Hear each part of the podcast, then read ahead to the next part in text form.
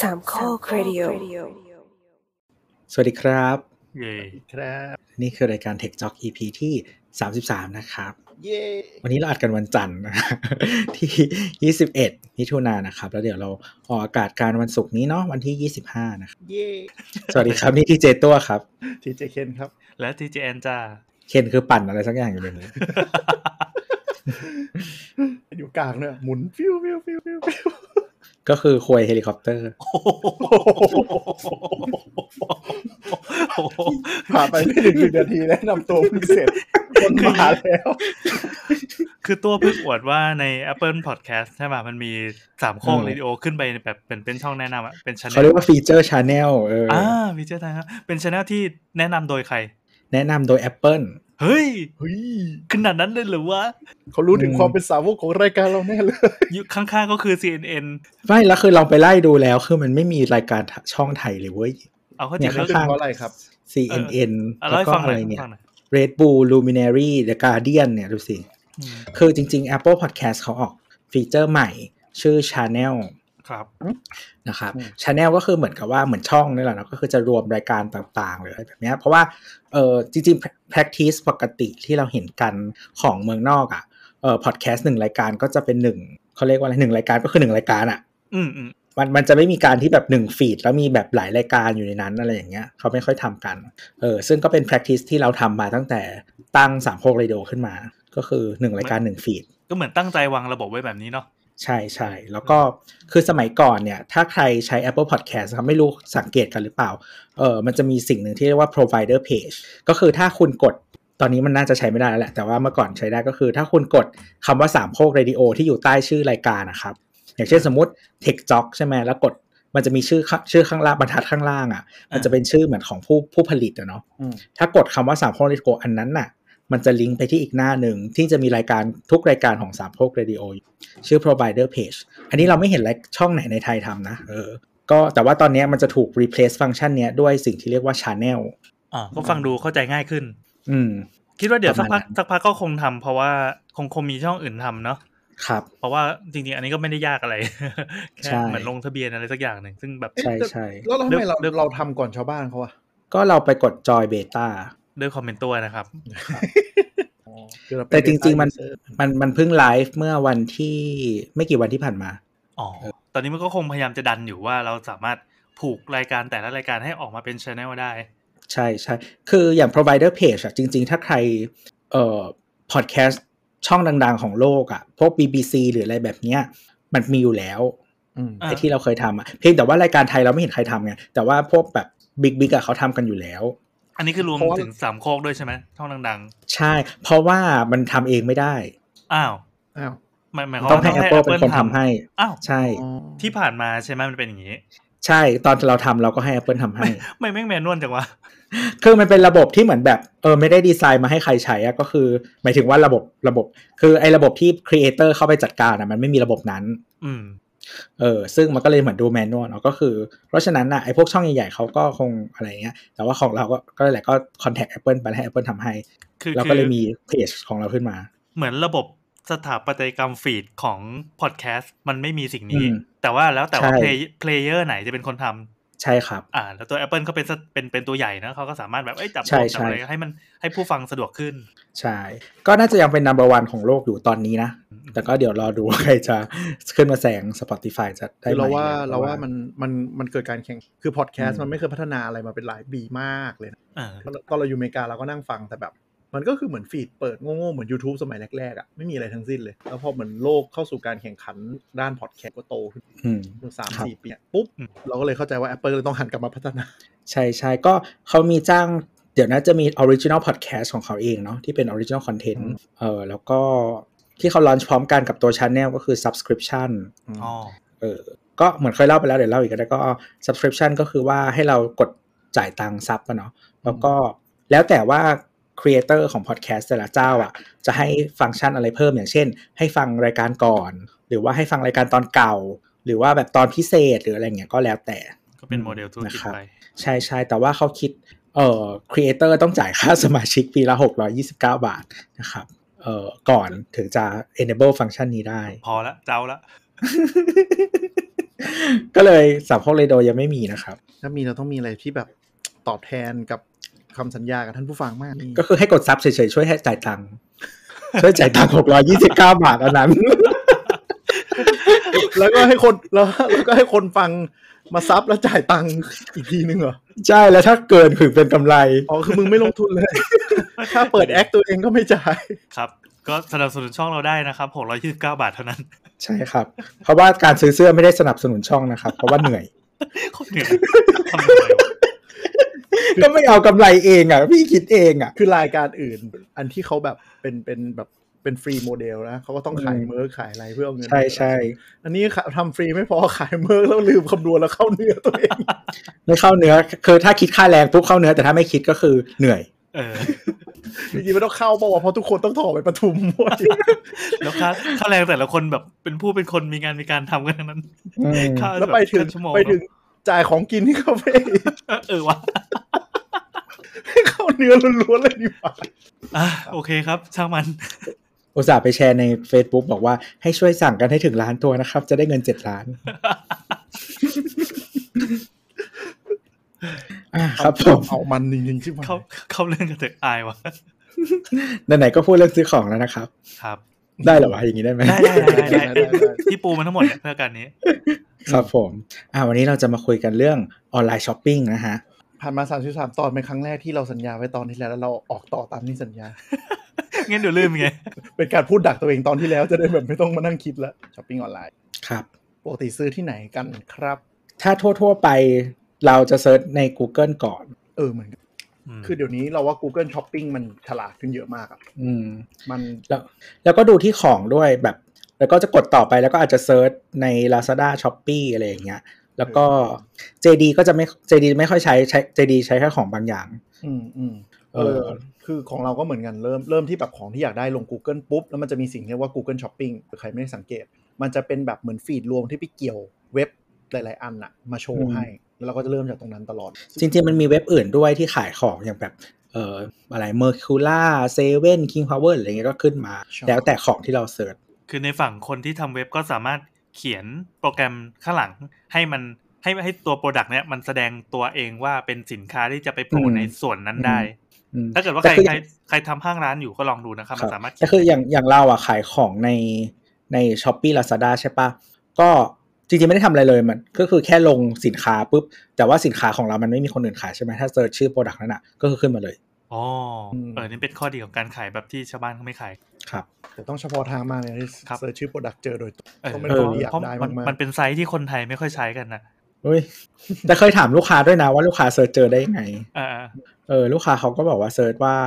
ประตูกับโฮมคิดหรืออะไรประมาณเนี้ย อ๋อ เออแต่จริงวงการสมาร์ทโฮมบ้านเรานะ ถ้าเซิร์ชโปรดักต์ก็คิดก็แคบลงไปประมาณเก้าสิบ ใช่ของเราขายแต่ของจีนกัน เออบ้านเราจะเน้นจะเน้นเสี่ยมี่ ทูย่าอะไรอย่าง ทู เงี้ย ย่ากับเสี่ย ใช้ได้บ้างไม่ได้ด้วยบ้างด้วยเหอะ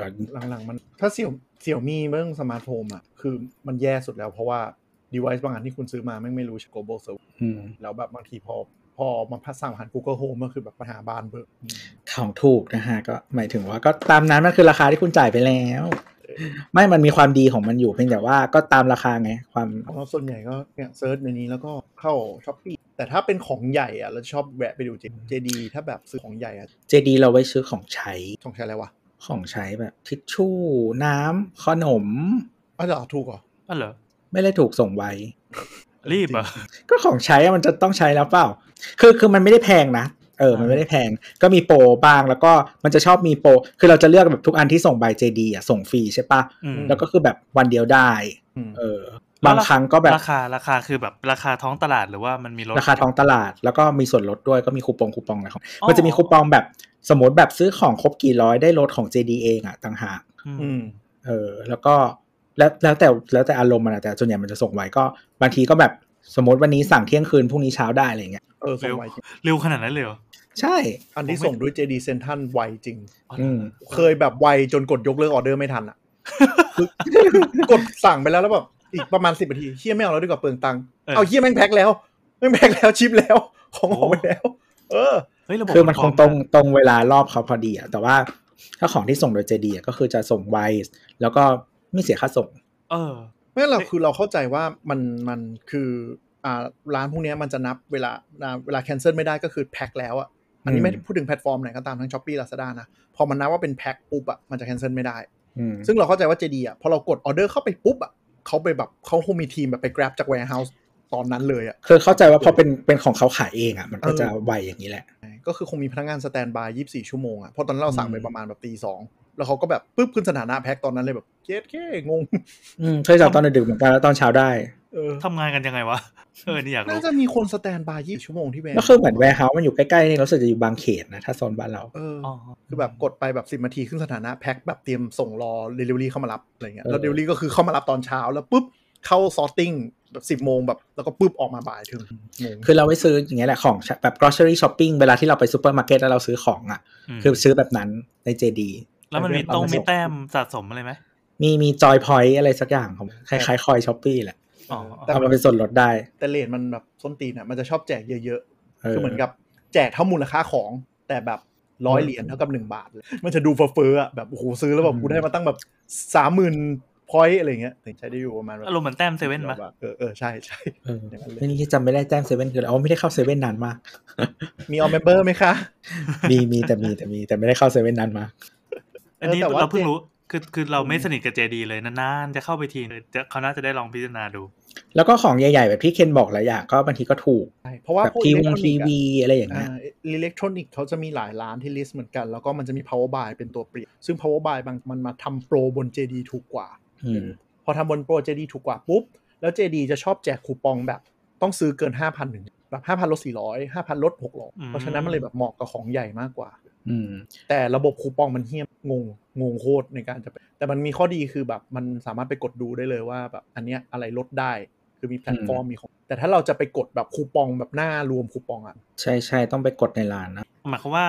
ระบบเอ่อโฟล์การสั่งอะเราสามารถเข้าไปที่สินค้าชิ้นนั้น แล้วก็ อื กดดูได้ว่ามันใช้กับคูปองอะไรบ้างใช่ไหม อืม ที่หน้าสินค้า ประมาณ ตัวนั้นเลยอ๋อโอเคอย่าง ใช่ อย่างนี้ก็สะดวกดี มันจะดูว่า โอ แบบ เค อันเนี้ยกดอะไรลดได้ นี่ แล้ว ก็คืออำนวยอำนวยความสะดวกให้ยูเซอร์อยู่ แต่ข้อเสียของ JD คือของที่เป็นแบบจากจีนอะไม่เคยเจอในทุกกว่า Lazada กับ Shopee อืม แม้ ถู แต่ กกว่า ชิ้นเดียว เดี๋ยวนี้ถูกกว่า แต่เดี๋ยวนี้ Lazada Shopee ถูกกว่าอาลีอีกนะ อ่าใช่ เราเลิกเข้า ใช่ อาลี ใช่ ถาวรแล้ ใช่ ว เออเหมือนกัน คือเราจะเข้าอาลีก็ต่อเมื่อของที่เรารู้ว่า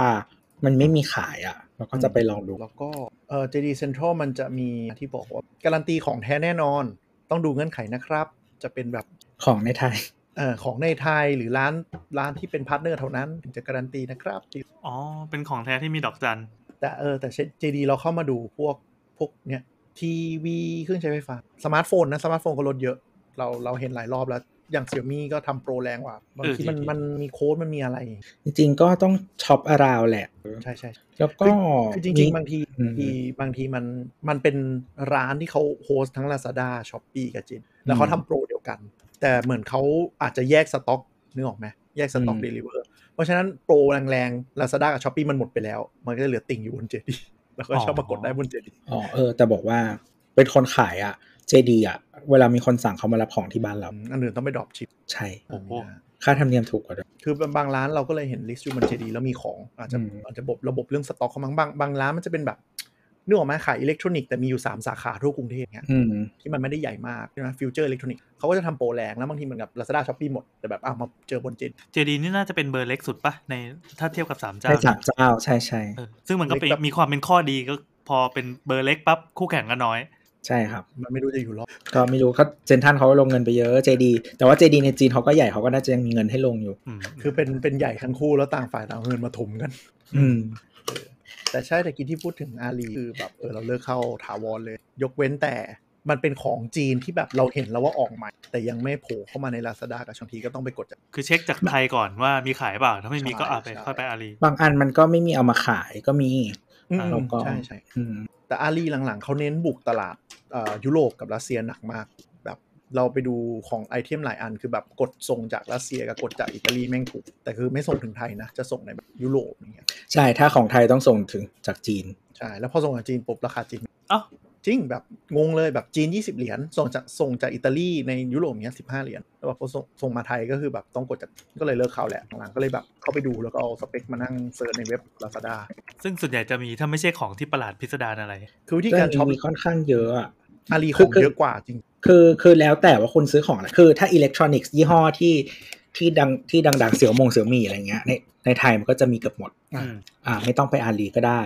อืมแต่ว่ามันจะมีของบางอย่างอ่ะ ที่มันแบบสมมติว่าของที่แบบของแต่งบ้านจุกจิกอ่ะหรืออะไรแนวเนี้ยหรือบางทีนึกออกปะมันมันมันไม่เป็นไปไม่ได้ที่มันจะมี selection เยอะเท่าเท่าออริจินอลแบบอาลีอะไรเงี้ย แต่อารีอารีมันต้องแบบดูเว็บดูวิธีการเสิร์ชบางทีเราใช้ก็คือเราเข้าไปในอารีเซิร์ชของเจอที่ต้องการ แล้วกด translate เป็นภาษาไทย แล้วไอ้ภาษาไทยที่ส้นตีนส้นตีนนั่นน่ะมาเซิร์ชใน Lazada ถึงจะเจอ เออเวลาคนจีนไง ใช่ใช่มันแบบ หูฟังอันอะไรนะ หูฟังทนยิ่งยวดกันกระแทกสามเมตรอะไรอย่างเงี้ยต้องเออกแคปชั่นเนี้ยไปเซิร์ชถึงจะเจอ เพราะว่าจีนบางทีแบบของดีๆ มันไม่เขียนชื่อแบรนด์อะมันไม่ทำแบรนด์อะ อ่า อืมไม่ทำแบรนด์เยอะมาก เออเราก็ต้องเอาสเปคที่แบบแปลแบบถุยๆหน่อยอะเอาไปเซิร์ชใน Lazada ถึงจะเจอ แล้วก็มันจะเลือกคำบรรยายแบบแปลกๆ แล้วมันก็ไม่เขียนเยอะๆอ่ะคือไม่เข้าใจคือเหมือนแบบ ตอนนั้นเราเซิร์ชโซฟาเราอยากได้โซฟาโค้งใช่ไหมก็คือถ้าเซิร์ชคำว่าแบบ curve โซฟาหรืออะไรแบบเนี้ยจะไม่เจอเว้ย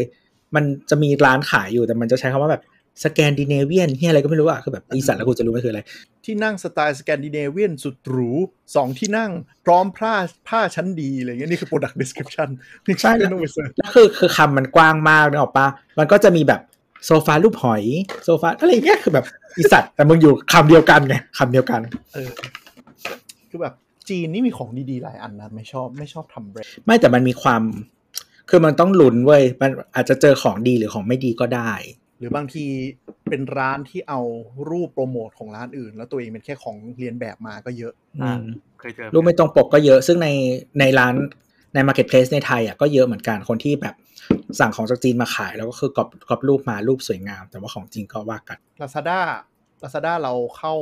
เยอะกว่า s h อ p e e เป็นปะพี่แอนน่าจะช้อปปี้กว่า อ่าเราช้อปปี้เยอะกว่า เราใช้ Lazada เป็นหลัก หรือถ้ามีของเหมือนกันราคาใกล้กันเราจะซื้อ Lazada เพราะ เพราะ เกลียดช้อปปี อ่า เพราะอะไรครับ คือแบบมันคือคือเราเกลียดเว็บส่งฟรีที่ไม่ฟรีอ่ะ คือเราเราช้อปปี้มันมีความสนติหนึ่งเผื่อเผื่อท่านผู้ฟังที่แบบอาจจะไม่สันทัดการช็อป จะชอบตัดราคาส่งออกให้เสมอ ทั้งๆทที่คุณมีโค้ดหรือไม่มีโค้ดก็ตาม คือจะแบบ แล้วคือไปหน้าสุดไปหน้าสุดท้ายก็คือแบบ อืม ต้องเสียตังค์แล้วก็วันก่อนลองจ่ายด้วยช้อปปี้เพย์อ้าวอีสัตว์กูก็เสียอยู่ดีเฮี ย เออลองลองอธิบายลูปการทำงานหน่อยดิว่าว่ามันยังไงบ้าง คือช้อปปี้อ่ะเวลาเราไปดูของในร้านใช่ไหมเขาจะมีเขียนค่าส่งแยกวล อ่าเช่น วลา อัน รา นี้ร้อยบาทค่าส่งสามสิบสี่สิบอะไรก็ว่าไป อ่าแต่มันจะชอบเขียนเป็น 30 แล้วขีดปุ๊บเป็นศูนย์ส่งฟรีเมื่อซื้อ 99 บาทขึ้นไป ส่งฟรีเมื่อซื้อ 399 บาทขึ้นไป เออเออ แต่มันก็จะมีดอกจันดอกจันอีกทีหนึงคือ ส่งฟรีเมื่อมีคุณคุณมีคูปองส่งฟรี แปลว่าต้องใช้คูปองเท่านั้น ต้องใช้คูปองเท่านั้น และ คือใช้ใช้ช้อปปี้เพย์ไม่พอต้องใช้คูปองอีก ใช่และคูปองช้อปปี้คูปองส่งฟรีกับคูปองลดราคาใช้ร่วมกันไม่ได้ ถ้าคุณใช้ส่งฟรีคุณจะไม่ได้ลดของ อ่าก็คือใช้ได้เลือกแค่หนึ่งโค้ดเท่านั้น ใช่ อืม อ่าอ่า โคตรงง แล้วคือช้อปปี้เพย์อ่ะก็มีคอนดิชันของช้อปปี้เพย์อย่างเช่นช้อปปี้เพย์คือถ้าเราผูกบัตรเครดิตกับช้อปปี้เพย์แล้วมาจ่ายผ่านช้อปปี้เพย์ก็คือไม่ได้อยู่ดี อ่ะช็อปคำว่าจ่ายผ่านช้อปปี้เพย์ต้องเป็นการเติมเงินอย่างถึงจะเรียกว่าการจ่ายผ่านช้อปปี้เพย์ อ่าช้อปปี้เพย์ก็คือเหมือนเป็นวอลเล็ตอันหนึ่งแล้วกัน ใช่ เหมือนเหมือน เมื่อก่อนชื่อ True- Air Pay หมือน True Wallet อ่า อ่าเมื่อเมื่อก่อนเป็น Air Pay มันก็เหมือนดอฟฟินเหมือนทูวอลเล็ตเหมือนอะไรนะไลน์เพย์อะไรเงี้ยที่มันเก็บตัง ลา ค์ ซาด้าวอลเล็ต อ่าอ่าลาซาด้าวอลเล็ตแต่ละเจ้าก็พยายามจะมีอย่างนี้ ก็คือมีตังค์ไปตุนอยู่ในระบบ ใช่ใช่ เอาไว้หมุนเอาไว้หมุน คือเอาเข้าไปเราเอาออกไม่ได้ ไงใครอย่าเผลอโอนเข้าไปเยอะๆนุ้ย เอา เออ มันค่าโอนแม่งแบบแพงอ่ะ แบบสิบห้าบาทหรือสามสิบาทอะไรอย่างเงี้ย แล้วมีขั้นต่ำอะไรอย่างงี้ด้วย ไม่แต่ว่ามีคนอย่างมันมีเอ่อเพื่อนเราบางคนอย่างเงี้ยก็คือโอนตังไปไว้ในดอลฟินเพราะว่าดอลฟินมันมีทางออกหลายทาง อ่าใช่อันนั้นเป็นจุดแข็งของดอลฟิน ยังไงวะ ก็คือร้านทุกร้านในเซ็นทรัลมันรับหมดแล้ว อืม คือพี่ซื้อออนไลน์ก็ได้ออฟไลน์ก็ได้ JD ก็รับ นั่นแสดงว่าชีวิตจะต้องผูกพันกับเครือเซนทรันอยู่นะ มันก็ไม่ได้หายากไง แม้แต่ว่าถ้าใครไปเซ็นทรันบ่อยๆ หรือใช้ Family Mart อะดอลฟินคุ้มนะ เพราะว่ามันข้อดีของมันคือแบบเหมือนทุก transaction อะถ้ามันแคปไว้เยอะเหมือนกัน คือมันจะได้แบบได้โบนัสคืนเกือบหมดเลย ใช่ แต่ว่าก็กูต้องรีบไปใช้กลับด้วยนะเดี๋ยวหมดอายุ เออหมด นี่หมดอายุตลอดเลย หมดอายุรัวๆเลยใช้ดอลฟิน เออแต่ ดีกว่าได้คืนตั้งสิบเปอร์เซ็นต์ขึ้นมาปุ๊บเจ็ดวันหมดเชีย เออแต่ก็ยังดีได้พอยเดอ e วัน อ่าใช่ทุก transaction อ่าเราเราจะค่อยๆไล่ไปทีละเจ้าแล้วกันนะเมื่อกี้ ใช่ ครับ อ่ะ เดี๋ยว เราผ่าน Shopee ก่อน อ่าเราผ่าน JD มาแล้วเราผ่าน AliExpress ไปแล้ว พอกลับมาไทยปั๊บช้อปปี้เลยใช่ไหมอ่ะช้อปปี้มา เมื่อกี้คือข้อเสียของช้อปปี้ที่เห็นชัดๆ ก็คือถ้าใครที่ไม่ค่อยได้ซื้อบ่อยๆอีโค้ดมันจะใช้ได้แค่ครั้งเดียว เช่นอยู่ๆมีโค้ดมาปั๊บ เราไปกรอกปั๊บโค้ดอื่นก็จะใช้ไม่ได้ แต่ทีนี้ทีนี้เสริมนิดนึงช้อปปี้มันจะมีโค้ดอยู่สองแบบ ก็คือโค้ดร้านกับโค้ดของช้อปปี้โค้ด ช้อปของ ปี้ ระบบ เอง เออ อืม ไอ้โค้ดของช้อปปีเนี่ยเวลาเขาให้โค้ดมาเนี่ย มันจะไปกรอกตอนท้ายตอนตอนชำระเงิน ตอนที่อยู่ในตะกร้าสินค้า อ่า แต่โค้ดของร้านมันจะไปกรอกในของร้าน ซึ่งอันเนี้ยมันทำมันมันสร้างเอ่อประสบการณ์การใช้งานที่ทำให้ทุกคนงง คือขนาดเราใช้งานมานานๆแล้วเวลาจะอธิบายกับคนที่ซื้อของใหม่ๆ หรือว่าอธิบายให้กับลูกค้าที่ร้านก็จะงง โค้ดที่ร้านก็คือต้องไปเก็บที่หน้าร้าน แล้วก็ใช้ในร้านใช้ก่อนที่คือสรุปว่ามันจะได้สองเด้งอะทบเป็นสองสองเด้ง ใช่ แล้วกัน ใช่แต่โค้ดร้านบางทีมันมีโค้ดที่เอาเก็บที่หน้าร้านกับโค้ดที่ต้องกรอกด้วยนะ เออ อันนี้ก็ โอ้ ได้โค้ดมาปั๊บก็ต้องไป เออ พิมพ์กรอกในส่วนในอีกช่องหนึ่งที่เขียนว่าโค้ดร้าน ทักแชทค่ะ รับโค้ดร้าน อะไรแบบนั้น ใช่ใช่บางบางคนเขาจะทำโค้ดไว้ในรูป แล้วเขียนว่าแบบพิมพ์โพสต์ตึ๊ดตึ๊ดลดหนึ่งร้อยค่ะ อ่าแต่จากการซื้อมาบ่อยๆ ก็ทำให้รู้สึกว่าไม่ต้องไปหวังมากอะไอการที่แบบเขาประกาศโค้ดเลยลงในสินค้า เพราะส่วนใหญ่มันจะใช้ไม่ได้หรือว่าหมดอะไรเงี้ยหรือว่าก็ expire แล้วร้าน อืม ขี้เกียจมานั่งเปลี่ยนกลับ เออ แล้วแล้วบางร้านอ่ะ บอกว่าแจกโค้ดร้านแบบไม่ได้เป็นผู้แจกโค้ดร้านมาแจกโค้ดลดเพิ่ม 200 จริงๆ ไม่ใช่โค้ดร้าน เป็นโค้ดโปรกลางของช้อปปี้ อ่าอ่า อะ อ่า ไรอย่างเงี้ย จริง ๆ แบบมั่วนี่วะ อ่าถ้าถ้าดูงานเบื้องหลังก็คือเหมือนช้อปปี้เขาจะบอกร้านว่าให้ลงอันนี้เสร็จปั๊บช้อปปี้เขาจะดันให้เช่นแบบอ่าสนับสนุนโปรหรือว่าสนับสนุนสนับสนุนส่วนลดให้ ครับ แล้วก็ ให้ร้านให้กับร้านนะให้กับร้านหมายความว่าร้าน เออ ก็จะได้ผลประโยชน์บางอย่างในการที่มาประกาศว่ามันมีโค้ดนี้คนก็จะ ใช่ใช่แต่ ซื้อ จริง ๆก็ทุกเจ้าแหละ เออ เออแต่ว่าแต่ช้อปปีพอมันแอปขายรวมกับแอปซื้อมันแบบงงใช่ไหมเลยอะ ใช่ใช่เราว่าเป็นข้อเสียของโค้ด มันเป็นมันเป็นข้อดีและข้อเสียไว้เพราะว่าคนคนซื้อกลายเป็นคนขายได้ง่าย เพราะมันฉะนั้นมันจะมีร้านเยอะ จริงช้อปปี้ค่อนข้างจะร้านเยอะกว่าที่อื่น อ่ะต้องย้อนกลับมาก่อนบอกว่าตัวช้อปปี้อ่ะมันออกแบบระบบมาให้ทุกคนสามารถเป็นคนขายและเป็น คนขาย ซื้อ ได้ ได้ ใช่ เออมันจะไม่ไม่ใช่แบบเป็นครีเอเตอร์ก็ส่วนครีเอเตอร์แยกหนึ่งเวทีใช่ป่ะแต่นี่ อืม คือขายไปแล้วอยู่ก็เฮ้ยอยากลงของขายจังเลย ฉันสามารถเปิดร้านตัวเองได้อย่างง่ายๆ โดยใช้แอปช้อปปี้เหมือนกันก็กดปุ๊บแล้วก็ขายของได้เลยก็เสียค่าธรรมเนียมอะไรให้มันว่าไป อืม ดังนั้นทุกคนก็เลยกลายเป็นแม่ค้าไปด้วย แล้วก็กลายเป็นลูกค้าไปด้วยในแอคเคาท์เดียวกัน โดยไม่ต้องแยก ใช่ ในขณะ แต่ ที่ คือเราอยากแยกไง อันนั่นแสดงว่าตัวเหมือนตัวระบบมันทำมาไกลๆว่าเอ่อพ่อค้าแม่ค้าแต่ละคนน่ะสามารถเป็นเบอร์เล็กได้ ไม่ต้องเป็นแบรนด์ใหญ่ ซึ่งมันก็มีข้อดีข้อเสียต่างกันใช่ไหมคืออ อืม เราขายง่ายเราซื้อง่าย มันต้องการจะให้อุดมคติเป็นอย่างนี้ คือตอนเราเปิดร้านอะร้านที่เปิดง่ายที่สุดอะคือ JD อืม แต่คนอื่นอาจจะไม่ไม่รู้ง่ายหรือเปล่านะคือคือเหมือนเราทำไปแล้วเราทำเราก็มีปัญหาแหละ แล้วก็มีคนทักมา คนที่ JD ทักมา คนใน JD เลยเหรอ ใช่ ที่เป็นโกรธ แล้วก็ นะ บอก นะไม่ใช่ ไม่รู้ว่า เป็นกระดูก หลุมา ก็คือเขาก็ทักมาแล้วเขาก็แบบว่าขอข้อมูลอะไรเงี้ยแล้วเขาก็ทำเปิดร้านให้เลยเสร็จ โอ้ เออเออ แน่นวนมาก จริงๆช้อปปีก็มีนะจ๊ะ คน เออ แมนนวลเหมือนกันแต่ที่ Lazada ไม่มี เดี๋ยวเดี๋ยวอันนี้อันนี้แวะไปคุยหน่อยก็คือ call center JD ดี customer service ดี อันนี้ดีเดี๋ยวเอาไว้ไว้คุยทีเดียวแล้วกันว่าเราเจออะไรบ้างแต่ละอัน อ่ะอ่ะได้ได้ได้ ก็ เออ นี่เปิดร้านง่ายใช่ไหม ช้อปปี้ ใช่ แต่ว่า ปี คือ อย่า เหมื เรี อย น กว่าเปิดร้านเลยแค่คุณสมัครแอคเคาท์คุณก็พร้อมจะโพสต์ขายของได้แล้วอะ ใช่ใช่แต่คือเหมือน คือพอเป็นระบบแบบที่เราอยากจะทำให้มันเป็นระบบอะแม่งไม่มันลำบากมากเลย อ่า อันนี้เป็นปัญหาช้อปปี้ คือเหมือนอย่างสมมติว่าแชทเอ่ออย่างสมมติเราเป็นคนคนขายใช่ไหมคือ JD กับ Lazada มันจะมีแอปของเซลเลอร์แยกทำให้เราตอบแชททำนู่นนี่นั่น กดกดอะไรในแอปได้เออแต่ s h อ p e e อ่ะทำไม่ได้ เพราะถ้าเราแยกแอคเคาคนขายกับกับอันที่เราใช้ซื้อส่วนตัว อืม ก็คือบงเลย อืม จริง อ่ะ เอาเอาของเราบ้างคือเราขายของเป็นเสื้อผ้าเสื้อผ้า ทีเนี้ยอ่ามันก็ต้องมีแอดมินคอยดูหลายคน เพราะว่าแบบเราทำงาน อืม เป็นทีมจะต้องมีทีมคอยดูคอยซัพพอร์ตคอยทีมส่งทีมแพ็คอะไรก็ว่าไปเอ่อระบบมันเพิ่งถูกพัฒนามาไม่นานนี่เอง คือ ถ้าเป็น Facebook นะ มันจะเป็นลักษณะเหมือนเหมือนทำเป็นเพจใช่ป่ะเป็นเพจแล้วก็มีแอดมินเพจมีโรลทำคนนี้ทำไอ้นู่นไอ้นี่แบบแบบระดับที่รองลงมา อืม แต่เมื่อก่อนจะไม่มีก็คือถ้าแอคเขาคนไหนก็ต้องให้พาสเวิร์ดไปให้คนอื่น ไป ถือ ทุก เลย คน ซึ่งตัวนี้ไม่ใช่ละอ่ะมันก็เป็นแบบเอ่อชื่อร้านตามด้วยเครื่องหมายโคลอน แล้วก็ตามด้วยชื่อพนักงาน คนนี้ก็จะสามารถแบบถือได้เข้าไป manage สินค้าไป manage สต็อกไปปรับปรุงของปรับปรุงหน้าร้านอะไรแล้วแล้วแต่ระดับ มันก็จะ อืม คล้ายกับเพจ manager ของ Facebook อืม เอ่อข้อเสียก็คืออย่างที่เจอตอนเนี้ยระบบเหมือนมันยังพัฒนาได้ไม่เต็มที่เพราะมันเพิ่งเปิดตัวใหม่อ่าการที่คุยกับลูกค้าคุยแชทเวลาลูกค้ามาถามเนี่ยเหมือนได้เฉพาะคนที่ถือแอคเคาท์หลักของร้านเท่านั้น อันนี้ไม่แน่ใจว่าหลังจากนี้มันมันจะมีการปรับปรุงหรือเปล่าหรือมันจะเปลี่ยนนโยบายอะไรหรือเปล่าอะไร แต่ Lazada ก็คือเป็นตั้งโลได้อะไรมานานละอืม ปัญหาของการปัญหาของการจะต้องถือแชทอยู่คนเดียว ก็คือเวลาลูกค้าโทรเวลาลูกค้าถามเนี่ยจะต้องมาถามที่เราซึ่งเราเป็นแอคหลัก เราก็ต้องแบบทำจริตจักร้านะอ่าได้นะคะเดี๋ยวลูกค้าเดี๋ยวเดี๋ยวเดี๋ยวหนูเช็คให้อะไรอย่างเงี้ย แต่จริงๆคือเป็นพี่แอนนั่งขี้อ เอยู่ อหน้าแม่งหน้าหน ก็ ว วาง ด คาแรคเตอร์แอดมินไปแล้ว ใช่ ในฝั่งผู้ขายก็จะเป็นอย่างนี้ แต่จริงๆอ่าสำหรับคุณผู้ฟังก็คงน่าจะสนใจกับฝั่งผู้ซื้อ ของ มาก ผู้ กว่า ซื้อ อ่ะ ประสบการณ์การใช้งานของ s h อ p e e ที่เจอเอาเอาอย่างพวกเราเราก่อนละกัน เวลาเวลามันมีบอกว่ามีโปรหรือมีโค้ดมาให้เนี่ย เอาเข้อจริงอ่ะแทบจะใช้ไม่ได้ เวลามีโค้ดกลางโผล่มาอ่าน่าจะให้เคนอธิบายมากกว่าเพราะเคนเป็นนักจั่วโค้ดอยู่ คือคือ Lazada กับ JD เราใช้ได้ตลอดนะไม่เคยมีปัญหาเลยนะ คือระบบ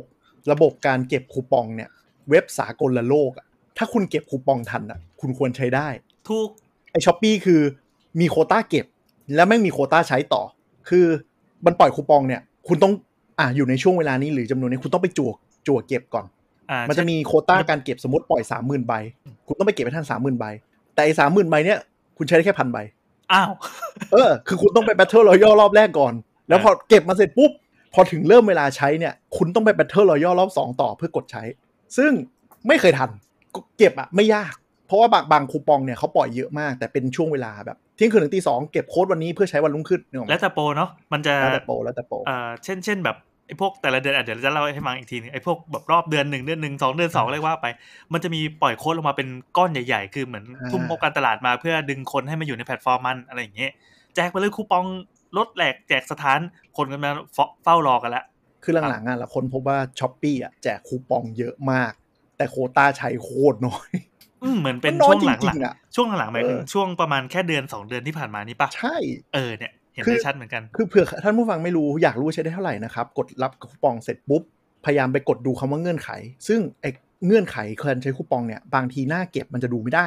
คุณต้องเข้าไปที่โปรไฟล์ แล้วคุณไปดูที่คูปองที่คุณมี แล้วคุณ อ่า ค่อยไปดูเงื่อนไข โอ้โห ซึ่ง โปรจริง บางอันต้นตีนมากลด 15%ใช้ได้ทุกแพลตฟอร์ม แม่งแจกอยู่ 300 ใบ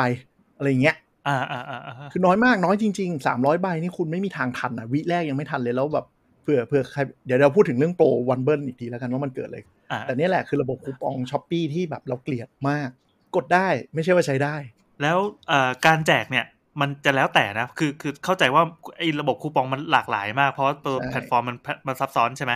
อ่าที่หลักๆ มันจะเป็นคูปองเช่น ลดจำนวนเปอร์เซ็นต์เท่านี้หรือว่าลดจำนวนกี่บาทแล้วแต่เขาจะจัดโปรมานะ อ่า ในรอบหนึ่งวันจะแจกเป็นบ่ายอ่าเที่ยงบ่ายสามหกโมงเย็นสามทุ่มเที่ยงคืน ส่วนใหญ่จะเป็นเนี้ยทุกๆสามชั่วโมง คนก็จะมาเล่าเฝ้ารอกัน ทีเนี้ยมันก็จะมีแหล่งกระจายคูปองเอออันนี้เริ่มเป็นความลับสวรรค์ละเริ่ม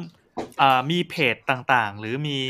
กรุ๊ปไลน์ Open Chat อะไรเงี้ย ใช่กูไลน์ Open Chat แล้วก็ Facebook Group หรืออะไรต่าง อืมที่จะเป็นคอมมูนิตี้สำหรับคนที่มาเฝ้ารอคูปอง เป็นพวกแบบชอบสอยของถูกอะ ๆม พอเขาประกาศปุ๊บ เช่นประกาศก่อนก่อนที่จะแจกอ่าเดี๋ยวสามทุ่มจะมีแจกนะครับ แล้วก็ลิสต์พร้อมลิงก์บิตลี่ซึ่งครอบลิงก์ ลิงก์ที่ทำให้ให้คนที่ปล่อยอ่ะ ก็อ่ะเดี๋ยวเดี๋ยวครับอธิบายตรงนี้จริง ถ้าถ้าใครกดไปปั๊บ แล้วก็ต้องรีบสอยจั่วคูปองตรงนั้นนะตามที่เกณฑ์บอกก็คือ grab โคต้าเนี่ยให้ทัน แล้วก็รีบใช้ เพราะเราไม่รู้ว่าแม่งจะจะใช้ได้กี่ใบ ซึ่ง แล้วคือ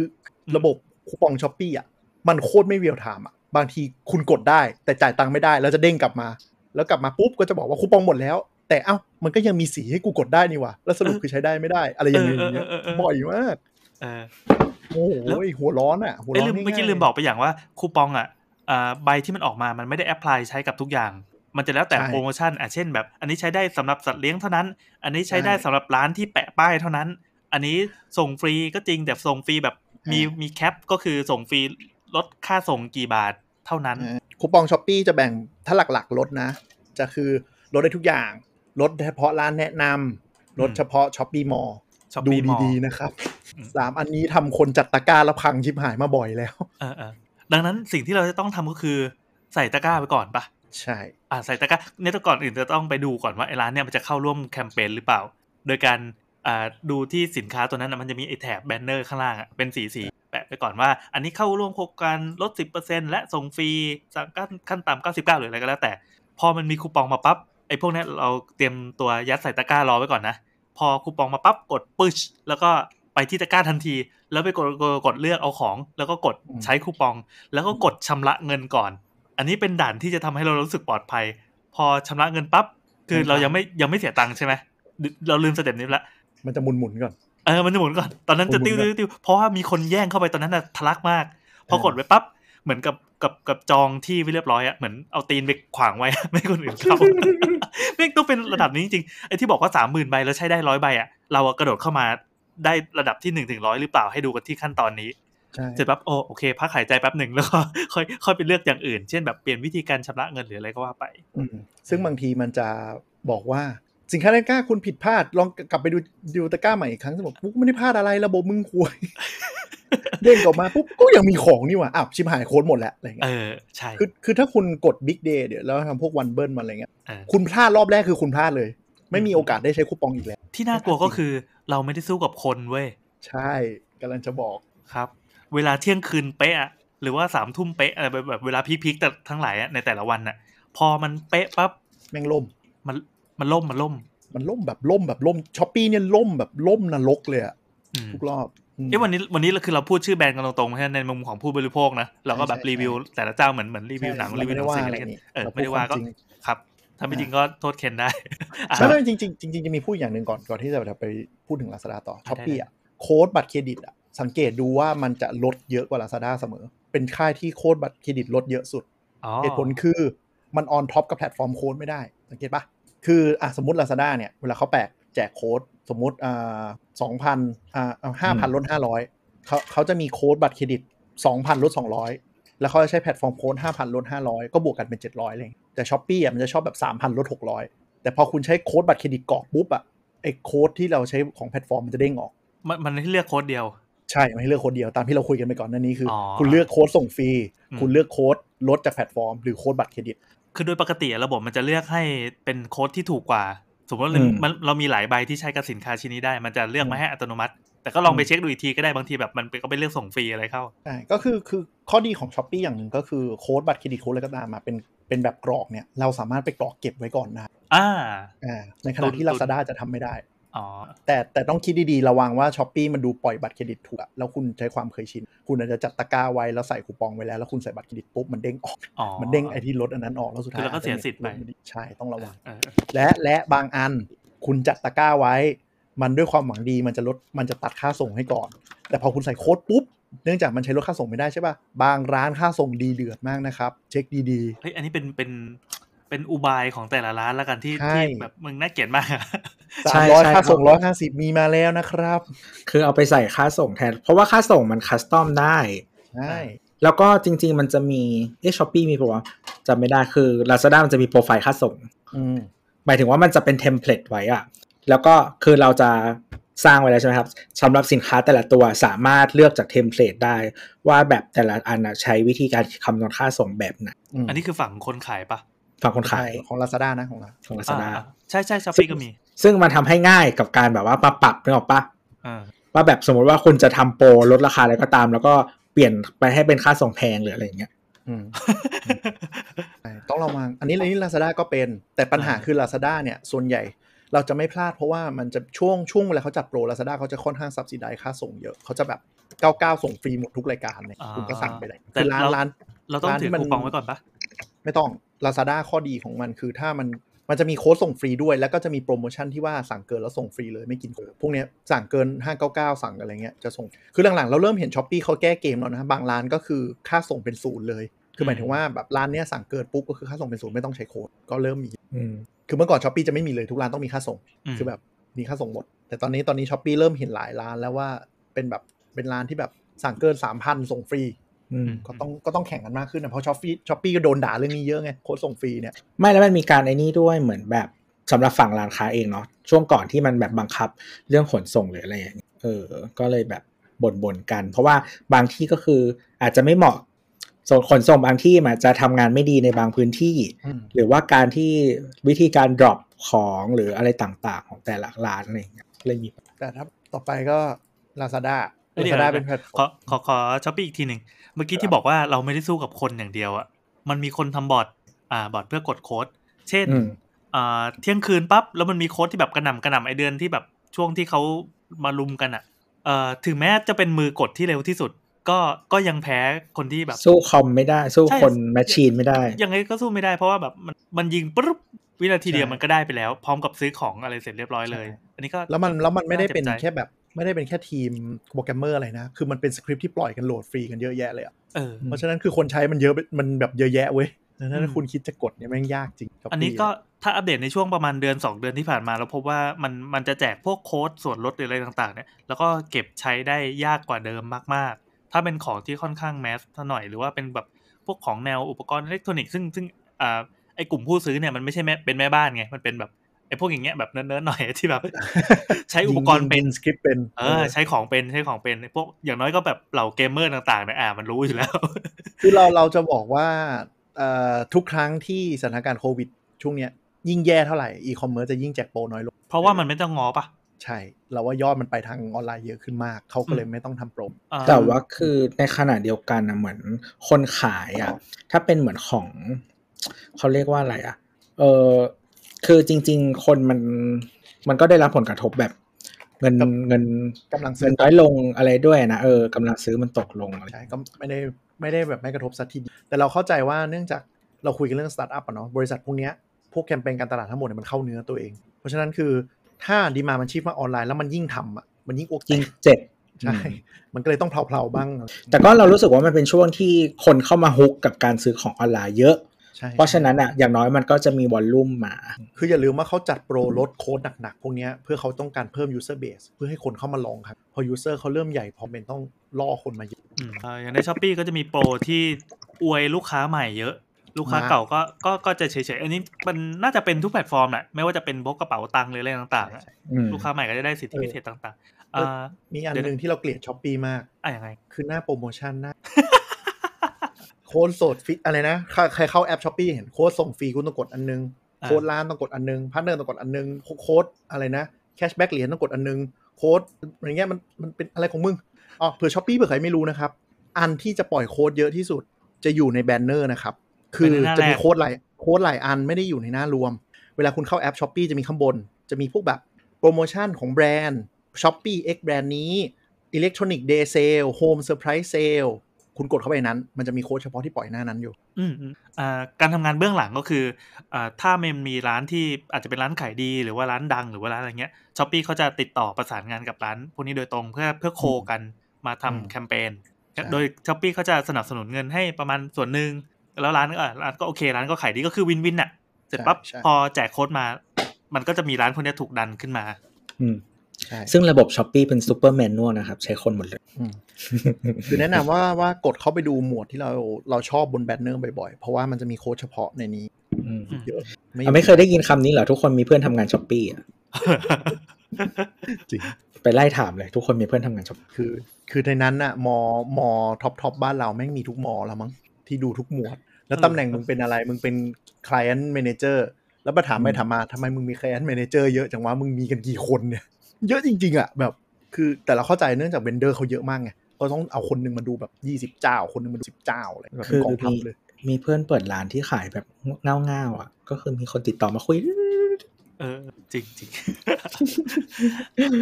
นะ อ่ะเดี๋ยวก่อน ทุกคน เดี๋ยวก่อน มีเพื่อนทำงานช้อปปี้ ก่อนจะไป Lazada มันมีอีกเรื่องหนึ่งที่เมื่อกี้ว่าจะพูด คือโค้ดเนี่ยอ่าความเฮงซวยของมันก็คือ พอมันแจกโค้ดปั๊บ แล้วก็มันมีผู้ใช้ปุ๊บเสร็จหมดอย่างรวดเร็วในฝ่ายสายฟ้าแลบ แต่ว่าคนที่ไป subscribe ต่างๆ ไว้เช่น ไปรับข่าวสารทางอีเมล หรือว่า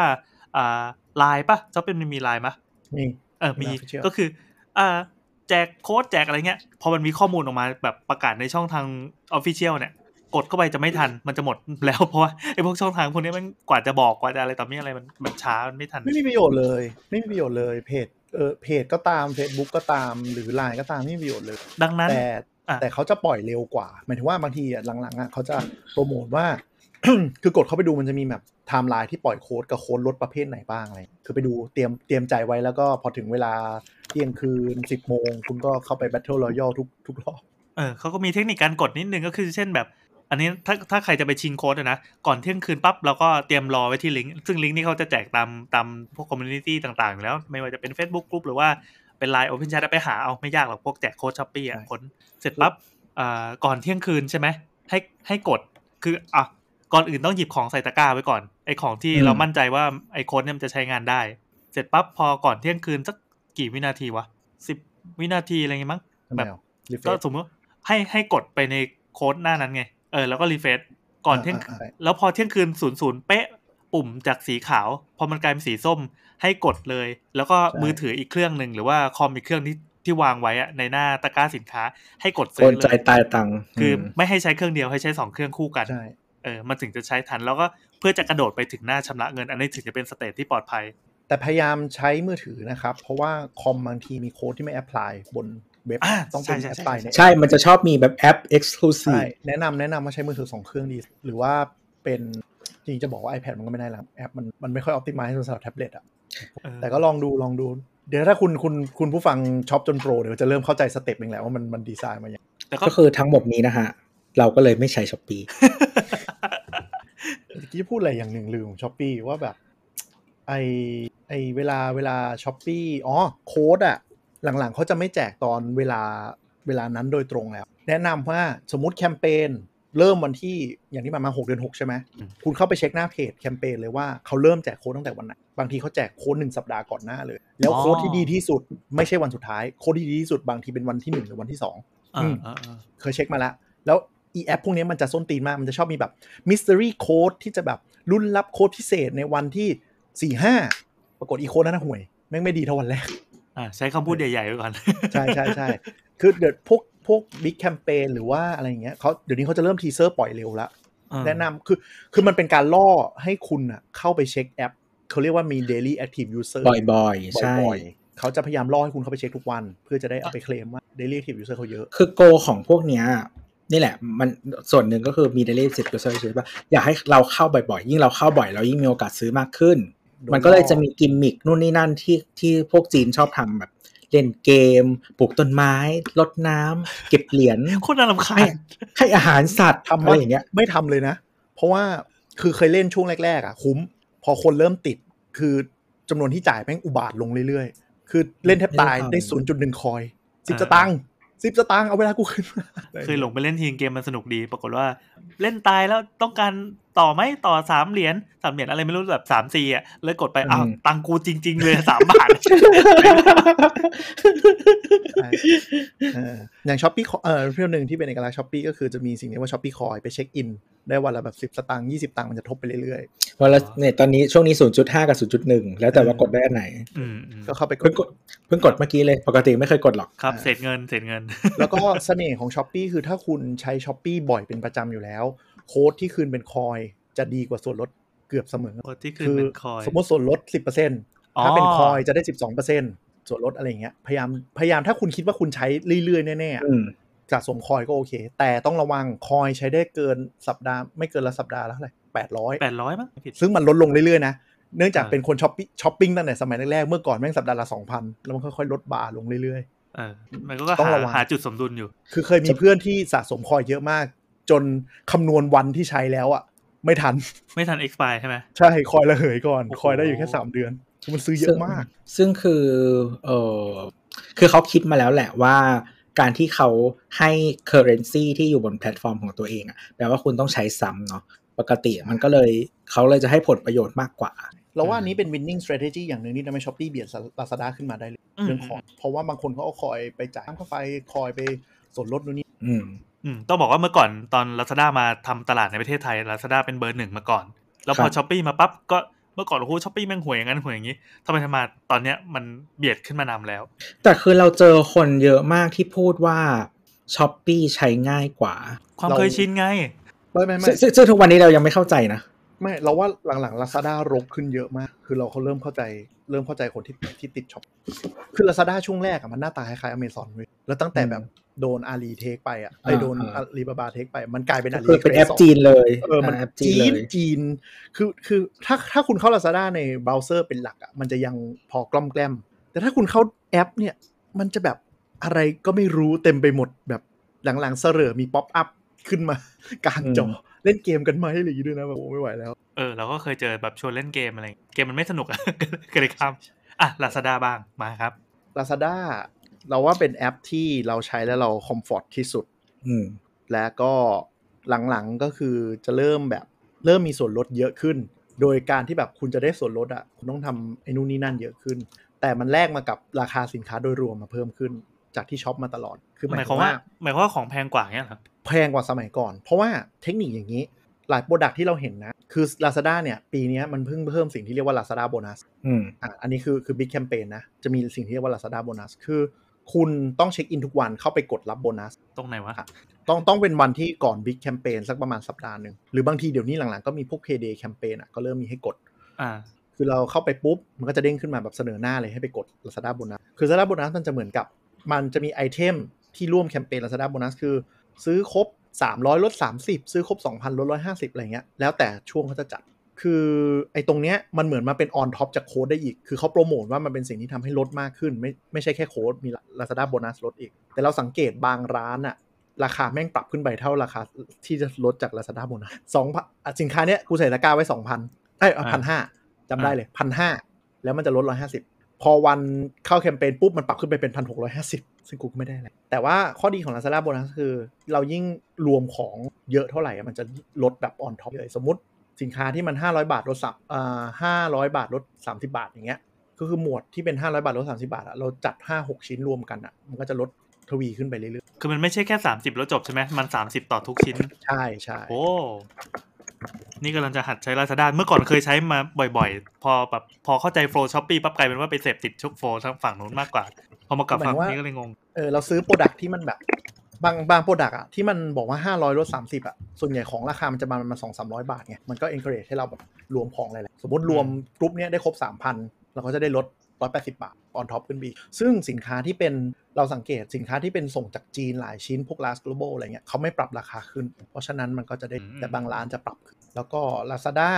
โค้ดบัตรเครดิตจะใช้แยกได้เสมอ ยกเว้นโค้ดที่แจกผ่าน AS d t a c Line Pay เอ้ยไม่ Line Pay ได้ โค้ดที่จะแจกผ่านแพลตฟอร์มอื่น เช่นแบบแอปแบบเมื่อก่อนมันมีแอป 3BB เอ้ยอะไรพวกเนี้ย พวกเนี้ยกดปุ๊บมันจะไปวอยโค้ด ปัจจุบันออก จะเหมือนช้อปปีเลย คือใส่โค้ดปุ๊บไปวอยโค้ดแพลตฟอร์มออก เอ๊ะล้ว แต่ถ้าเป็นโค้ด อ บัตร ปกติมันยังไงนะคือเออ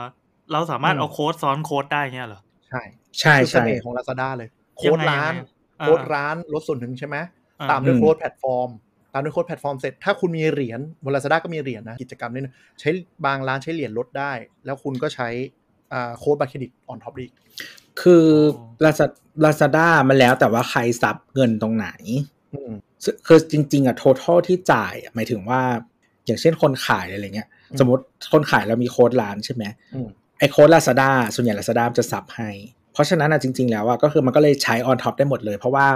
ทุกคนจ่ายเงินเท่าเดิมอะว่างั้นเถอะ อ่าใช่ นั่นนั่นคือนั่นคือข้อดีลาซาด้าคือโค้ดลาซาด้าบัตรเครดิตอ่ะ มันจะไม่แรงเท่าช้อปปีถ้าใครสั่ง อืม แต่ก็คืออันนั้นแหละ มันจะไม่วอยโค้ดอื่นออก เพราะฉะนั้นลดไปลดมาบางที แล้วที่บอกว่าเราไม่จำเป็นต้องตุนโค้ดนี่คือยังไง คือ อย่าง คือ อย่างตอนเนี้ย Lazada เราเราเราติดนิสัยช้อปปี้มาไงพอเจอแบบเอ้ยเก็บคูปองกูเก็บกดไว้ก่อนกดไว้ก่อนเสียดาย ลาซาด้าก็เก็บได้หมด แต่ถ้าคุณเก็บคูปองลาซาด้าได้คุณใช้ได้แน่นอน อ๋อเข้าใจ ไม่ ละมัหมดไม่ระ ไม่ เหย ไม่ไม่จำเป็นต้องไปแย่งเพื่อจะ ใช่ ใครชิงใช้ก่อนอะไรอย่างงี้ ใช่ แล้วตอนตอนที่เราไปเริ่มลองลองไปใช้ช้อปปี้อ่ะ เออ แล้วเราก็ค้นพบวัฒนธรรมนี้เราตกใจมากว่าคูปองที่กูกดไปแล้วมันไม่เป็นของกูเหรอวะ อันนี้ไม่แฟร์เลยนะ ในช้อปปี้อ่ะโคตรไม่แฟร์เลย กดได้แล้วแล้วแล้วก็คือใช้ไม่ได้อยู่ดีอ่ะ มันไม่มีแฟร์เขาเป็นคนเซต policy ครับ ลาซาด้าลาซาด้าถ้าคุณเก็บได้คุณใช้ได้แน่นอน ถ้าอยู่ในเว็บ กด แต่รใช่หัสแมวอยู่ เราเรายอมรับว่าคูปองลาซาด้ามันไม่ค่อยแรงเท่าจริง ๆ แต่เรามี peace of mind มากกว่า เพราะว่าทุกครั้งที่เป็นโปรโปรวันเนี่ยวันเบิ้ลอ่ะเรากดลาซาด้าได้ทุกรอบตามที่เราต้องการแต่ช้อปปีนี่คือแบบเว็บแม่งล่มโค้ดแม่งหาย ตัดเงินไม่ผ่านโมโหมากหัวร้อนอะ Lazada เป็นเว็บที่จ่ายเงินได้ง่ายที่สุด ซึ่งอาจจะเป็นข้อดีหรือข้อเสียก็ได้นะ กดปุ๊บอ้าวตัดไปแล้วจ่าย เพราะกดปุ๊บไปเลย ไม่มี เออ OTP ไม่มีอะไรทั้งสิ้น ใช่ ไม่มีอะไรทั้งสิ้น อ่ะมันต่างกันยังไงวะระบบที่แบบจะต้องคอนเฟิร์มหรือไม่คอนเฟิร์มเนี่ย ก็ไม่รู้ว่าเผื่อบางคนเขาอยากแบบดูอีกรอบนึง หรือว่ารู้สึกไม่เซ็กเคียวอะไรเงี้ยเพราะว่าอย่าง JD หรือว่าเอ่อช้อปปี้อ่ะเราต้องถ้าสมมติบัตรเครดิตใช่ไหมต้องมี OTP อีกรอบนึง แต่ว่าจริงจริงๆตอนนี้ JD ก็บายพาสได้ด้วยการจ่ายด้วย Dolphin อืม แต่ว่า Dolphin เนี่ยก็คือมันต้องเอาเต็นที่แอป Dolphin อีกรอบนึงนะ อืม อ่ะ หมายถึงว่าอย่างอย่างเช่นสมมุติเราตั้งดอ l ฟินเราให้ออเซนด้วย Face ID ใช่ปะมันจะวิ่งเข้าไปดอ l ฟินแล้วก็ดึง Face ID ขึ้นมา แล้วก็ออเซนผ่าน แล้วค่อยวิ่งกลับเออแต่ Lazada เออ ไม่มีเลย ปกติ ไม่มีพรวดเลย วิ่งไปเลยคือบัตรเครดิตก็ไปเลย หรือว่าแบบ Line Pay อะไรเงี้ยก็ไม่วิ่งเข้า Line Pay ก็คือ เงินผ่านไปเลย ตังค์หายไม่รู้ตัว ใช่ เราว่าเขาจงใจจริง ๆ มันเป็น risk ของเว็บนะ เพราะว่า อืม การที่ไม่มี OTP ทำให้เราสามารถ void transaction โดยการไปทะเลาะกับบัตรเครดิตได้ อืม การที่มี OTP หมายถึงว่าถ้าต่อให้เราไม่ได้เป็นคนกดซื้อ แต่มีการกรอก OTP ถูก ส่วนใหญ่แบงก์จะชนะเรา เพราะเขาถือว่า OTP เราต้องเป็นสิทธิ์คนดู เพราะฉะนั้นเคสที่ลูกเอาไปกด แล้วกรอก OTP ถูก ส่วนใหญ่จะไฟล์แพ้ อันนี้คือคือเป็นเป็นปฏิญญาบัตรเครดิตเลยว่าถ้าการมีใช้ 3D Secure ด้วย OTP ส่วนใหญ่เวลามีเรื่องกันน่ะ คุณจะแพ้แบงค์เพราะแบงค์เขาถือว่าคุณมี OTP เพื่อไว้เป็น Secure อีกเลเวลหนึ่งคุณต้องรู้ตัวต้องระวัง แต่ก็จะมีเคสที่แบบโดน spoof OTP ไปที่ hijack S- เอ่อ SMS ไประหว่างทางอะเคสอย่างนั้นก็ชนะ แต่คุณต้องรีบไปแจ้งความให้เร็วที่สุด เหมือนกับให้รู้ว่าเบอร์ฉันหายหรือก็จะช่วย แต่คือก็แล้วแต่นะว่าแบบคืออย่างสมมติคือบัตรที่เราใช้ช้อปปิ้งประประจำอะเราเรามีบัตรใบหนึ่งก็ ซึ่งบัตรใบเนี้ยมันจะทุกครั้งที่มี transaction มันจะเตือนในมือถืออะ อ่าใช่ นั่นคือข้อดี เพราะฉะนั้นเราจะรู้ตัว ใช่ เตือนเป็นแอปในแอปมันอะ อืม เด้งขึ้นมา มันมันมีค่ายหนึ่งที่เตือนทุก transaction เลย อืม นะฮะ บางอันก็ลิงก์กับไลน์ไลน์ Official ไม่อยากใช้เกลียด ไม่อยากใช้เหมือนกัน แต่ว่ามัน Effective กว่า Channel อื่นเยอะมากเลยอะ คือแบบ มันมีบางแบงค์ที่แบบไม่ลงทุนแอปแล้วอะลงทุนแต่ เอ ไล อ น์อะบ้า อีเหี้ ไป ย แล้วเออไม่บอกหรอก คือแล้วแบบเหมือนบางอันอ่ะคือเหมือนคือสมัยก่อนอะอย่างสมมติเราใช้แบงค์ใช่ไหมเราต้องเสียเงินพวกแบบค่า SMS แจ้งเตือนส้นตรงส้นตีนอะไรอ่ะสิบาทยี่สิบาทอะไรอย่างงี้ใช่ปะแล้วตอนหลังนี่ก็คือมาให้ฟรีผ่านไลน์ ใช่ ซึ่งจริงๆแบงค์มันก็เสียตังค์นะเว้ย มันไม่ใช่ฟรีนะเว้ย แต่องค์รวมมันอาจจะถูกกว่านับ per SMS เป็นไปได้เป็นไปได้ ใช่ เอ่อจริงๆ SMS มันเป็นหลักสตางค์อะครับ แต่ว่าอันนี้อาจจะถูกกว่านั้น แต่แบบความน่าโมโหคือโดยเฉพาะ e-bank ที่แบบมันไม่ได้ใหญ่มาก e-bank สิงคโปร์อะที่บัตรเครดิตใช้เนี่ยแม่งแบบเลิกลงทุนเว็บเลิกลงทุนแอปแล้วแม่งแบบให้ทุกอย่างไปใช้ในไลน์แรกผมขอสเตทเมนต์ก็ต้องไปขอในไลน์อ่ะมึงบ้าปะอันนี้เป็นการแรนส่วนตัว แบงค์ม่วงก็ไม่ไม่เตือนแบบคือบางทีก็เตือนบางทีก็ไม่เตือน แต่ว่าไลน์เตือนตลอดอีสัตว์ เออ แบงค์ม่วงเนี่ยไลน์แม่งฉลาดมากฉลาดจนเกินแอปอะบางที ไม่แต่แอปอะบางทีก็เตือนบางทีก็ไม่เตือนเว้ยเตือนบ้างไม่เตือนบ้างแต่ไลน์อะเตือนตลอดแต่แบบอีสัตว์มึงทำแอปมึงดีๆสิ เอาจริงๆ เรารู้สึกว่าไลน์มันเป็นแอปสำหรับการทำ notification ที่ดีมากเลยนะ คือสมมติว่าเราถึงใครจะไม่ใช้แชทอะเอาไว้แบบมึงจงเป็นแหล่งรวมโนติของกูอะไรเงี้ย นั่นแหละเขาเลยเขาเลยจงใจให้เป็นอย่างนั้น แต่บางที แต่คือจริงๆมัน SMS มัน higher priority กว่าไง มันไฟมันฟอลโล่ยากคือถ้ามาจากแอป สมมติว่าแอปแบงค์ใช่ปะเราจะรู้ว่าแบบแต่ละอันคืออันไหน อ่า ดูนนี่นั่นเข้าออกแบงค์ไหนแบงค์ไหนแบงค์ไหนมันเวลาแกลนปุ๊บก็คือรู้เลยไลน์นี่ก็ต้องมาอ่านชื่อใครวะส่งมา คืออะไร แล้วคือถ้าเราตั้งสกิลไลน์ไว้อะก็คือไม่เห็นข้อความ อ่าอ่า ไม่คือเราไม่ได้มีปัญหาเรื่องแจ้งเตือนหรือการอ่านเว้ยเรามีปัญหากับอะไรรู้ป่ะมึงใช้ช่องทางโปรโมทการตลาดกระส่งโนติช่องทางเดียว เออ แล้วคือกูบล็อกมึงไม่ได้ไง อ่า กูเข้าไป Line Official ของแบงค์ม่วง ก็จะเห็นอีแม่มณีและส้นตีนอะไรไม่รู้เต็มไปหมด แล้วอยู่ไหนวะ เนี่ยมันเป็นค เฮ้ วาย ม นี่มันเป็น ารำคาญอย่างหง วิธีคิดแบบโนติของ iOS นี่หว่า เอาจริง ๆ ถ้าทำแบบเนี้ยถ้าเป็นโลกตะวันตกโดนด่ายับเลยนะ อ่าอ่าอ่า เออมันเป็น เราเป็นคน ไทยไทย เราใช้ค่ายโทรศัพท์ค่ายหนึ่งที่เป็นสีแดง ๆอืม เราเขียนไปด่า ไม่ใช่ไปด่า ไปไปไปขอความร่วมมือ เรื่อยๆ กับพันทิปกับ call center อะอีน้องชื่อน้องอะไรวะน้อง intelligent ป่าวะ มะลิ ไม่ใช่ไอ้น้องน้องน้อง อินเทลเจนอินเทลเจน อ่า อ๋อ intelligent ที่เป็น ในพันทิป ที่เป็น เออ ที่เป็นพนักงานของค่ายสีแดงเนี่ยเขาจะก็ต้องคอยมาตอบเทรดเทรดคือเราส่งจดหมาย เวลามี s อ s ขยะมาเนี่ย เราจะขยะมาอีกแล้วครับ ขยะมาอีกแล้วครับ ได้ค่ะ เดี๋ยวเราจะจัดการให้นะครับเขาจะพิมพ์ตอบมาเป็นแพทเทิร์นน่ะแล้วพอเวลามีขยะมาใหม่ ก็ขยะมาอีกแล้วครับ ซึ่ง SMS ของค่ายเนี้ยหลาย ๆ อย่างอะมันจะไปปนอยู่ในข้อความสำคัญ นั่นแหละอย่างที่ว่า ใช่ ด่าครับเราช่วยกันด่ามันเอ้ยไม่ใช่เราช่วยกันขอคำคำแนะนำ จริงอืม เอาที่ไหนนะ Lazada ถึง Lazada Lazada เออแต่ละ Lazada ก็จะเหมือน s h อ p e e ตะกี้ที่แบ่งหลักๆ มีกลุ่มก็คือร้านทั่วไป แล้วก็จะเป็น อืม สิ่งที่เรียกว่า last global ลาสมอลลาส o บอลแล้วก็ลาสมอล แล้วก็ last mall นี่เป็น global สาม นี่คือ หลัก ต่างประเทศจีน ๆ อะ ใช่ จีนน่ะ กูบอกไปว่าจีนได้ไงวะ เออมะเออ นั่นแหละ แต่แต่ถ้า global times ยังเป็นของรัฐบาลจีนเลย จะบอกว่าถ้าซื้อของจีนบน Lazada เราไม่ชัวร์ส่วนใหญ่ดูร้านที่มีแท็ก last global จะขอแต่ไม่ได้ชัวร์ทั้งหมดนะ เหมือนเหมือนมัน น้องๆ ต้องสอบ ก็มี ผ่านเกณฑ์อะไรบางอย่างถึงจะได้ป้ายมาใช่ไหม เออ ประมาณหนึ่งอ่ะ เราไม่รู้เกณฑ์เขาเหมือนกัน ซึ่งซึ่งอันนี้ แต่ มันเป็น ว่า ร้านเป็นร้านคนจีนเลยป่ะหรือว่าเป็นร้านคนไทยที่ขายของจีน จีนเลย จีนเลย ที่ใช้ภาษามั่วๆเงี้ยนะ อ่าพยายามคุยกับเขาเป็นภาษาอังกฤษจะดีที่สุด แต่บางร้านเราเลอะเราเริ่มเห็นคุยไทยได้เหมือนคนไทยแล้ว ไม่รู้ว่าจ้างคนไทยหรือว่าจ้างคนจีน อ๋อ อืมอาจจะมีแบบคนจีนที่อยู่เมืองจีนที่แบบเรียนภาษาช่วยตอบ อืม เพราะ Lazada อย่างพวกนี้เขาเปิดช้อปปีก็เหมือนกันก็คือเขาเปิดเป็นภูมิภาค คือเขาเปิดร้านที่เดียว อย่างช้อปปีจะสังเกตง่ายมากจะเป็นชื่อแบรนด์จุด th ชื่อแบรนด์จุด MY อะไรอย่างเงี้ยแล้วแต่เขาจะ เออเออถ้าเป็นใน s h อ p e e มันจะชื่อร้านจะเป็น .th ไอพวกของจีนอะแต่ว่าพูดกันตรงๆก็คือแบบแม่งไม่น่าไว้ใจเลยแบบ อืม ความน่าเชื่อถือใน s h อ p e e ถ้าเป็นร้านจีนค่อนข้างต่ำไม่รู้ทำไม จะ อ่านรีวิว คุยไม่ ก็ รู้ ยัง เรื่อง เชื่อไม่ได้ Lazada จะดีกว่าและ Last Global หลายร้านนะครับ เวลาเข้าไปดูการจัดส่งอ่ะจะมีคลังของในประเทศก็คืออยู่ในไทย อ่า อืม อันนี้สำคัญ สั่งส่งเหมือนเมืองไทยเลย 2 วันถึงคือข้อดี เออ 2-3ถึงสามวัน ตอนแรกว่าจะจะถามแยกเอามาถามตรงนี้เลยแล้วกันว่าทำไมซื้อของจีนถึงไม่ต้องจ่ายภาเอ่อภาษีศุลกากร เสียครับ ร้านเขาจ่าย ออนไลน์เป็นคนรับผิดชอบในการนำเข้ามาแล้วใช่ไหม คือราคาสมมุติเราจ่ายชิ้นละสี่ร้อยอย่างเงี้ยเขาเผื่อภาษี อืม เคยถามร้านเหมือนเคย อืม เคยมีร้านหนึ่งที่สนิทกันมากก็คุยเล่นแชทกันเนี่ยเขาก็บอกว่าแบบเออราคาเนี้ยมันก็แบบเราต้องเผื่อภาษีแล้วหลังบ้านเขาจะแบบเออลดอย่างนี้ไม่ไหวแล้ว เอออันนี้คือคือส่งจากไทยมาใช่ไหมคือเหมือนร้านเขาก็ต้องเสียต้นทุนในส่วนนี้ไปแล้วเขาก็บวกลงไปในค่าสินค้า แต่ว่าของที่มันส่งมาจากจีนเลยเนี่ย อืม เออ ไม่ไม่อันนี้พูดถึงร้านจากจีนเลยคุยกับร้านจากจีน เอ้าเหรอแล้วแล้วแล้วเวลามันไปผ่านด่านศูนย์เขามีมันมีขั้นตอนยังไงถึงจะดูว่า อันนี้เคลียร์แล้วไม่เคลียร์แล้วไง เราเข้าใจว่าเขามีมีมีแบบเคลียร์ตรงนี้ให้เลย แต่ว่าราคาที่เขาชาร์จเราอะคือเขาเผื่อต้นทุนในการโดนภาษีไปแล้วเข้าใจความหมายไหม เอยแต่แต่เวลามันส่งมามันส่งเป็นปลีกลายกล่องไม่ใช่เหรอมันไม่ใช่แบบ อืม อ่ามาเป็นโกดังอะซึ่งถ้าเป็นของทั่วไปแล้วอ่ะมันก็เป็นพัสดุชิ้นหนึ่งเหมือนกัน อ่าอ่า ซึ่งมันก็ดูมีมูมูลค่ามีราคาแล้วทำไมมันถึงไม่เสียตรงด่านวะ คือมันมีมันมีเทคนิคหลบเลี่ยงนิดนึงก็คือของต่ำกว่าพันห้ามันมีวิธีกระบวนการอะไรสักอย่างที่มันไม่ต้องดีคันพัสดุ แต่ว่าบางถ้ามีคลังในไทยเขาก็เรียบร้อยแล้วไงผ่านแล้ว อ่า ใช่ใช่ไงในกรณีที่ถ้าส่งจากไทยแต่ถ้าแบบเราเห็นเลยว่าอ่ะ อ่า สม ชิป ต้ จาก น จี ทาง น คื มา อ ส่ ส่ ง งเจิ้น ตรง เลย ใช่ไหม อ่ะอ่ะอ่ะ อื อ่ะ ม มีมีมันก็ขึ้นในแอปว่าอยู่ระหว่างพิธีศุลกากรไงคือมันก็ไปติดที่นั่นนะบางที อ่ะ ก็ติด แล้ว นาน แล้วเขา นะ ไม่ได้เก็บที่เราเหรอวะ ไม่เก็บที่เราเขาจะไปเก็บ ไม่ถ้าขที่เรา องมันมูลค่าน้อยมากมันก็ไม่ อ่ะ ไม่ อ่ะสมมติว่าของมูลค่าแพงหน่อยเป็นแบบเป็นอุปกรณ์อิเล็กทรอนิกส์อะไรเงี้ย จริงๆ มันมีวิธีหมายถึงว่ามันเป็นเทอมของชิปปิ้งอะครับ ใช่ ว่าทางชิปปิ้งอะเขาใช้ชิปปิ้งแบบไหน อืม ถ้าให้เขาเป็นคนเคลียร์ก็ได้ เขาก็จะเคลียร์มาให้เสร็จแล้วก็ผ่านมาเลย อ่ะนั้นอย่างนี้คือกรณีชิปปิ้งซึ่งมันมันง่ายอยู่แล้ว แต่ถ้า อืม ส่งปลีกอะส่งมาเป็นกล่องพัสดุไปรษณีย์เงี้ย คือถ้าส่งปิดจริงๆ ยังไงก็สุ่มครับ อ๋อเหรออื สุ่มด้วยแล้วก็เข้าใจว่า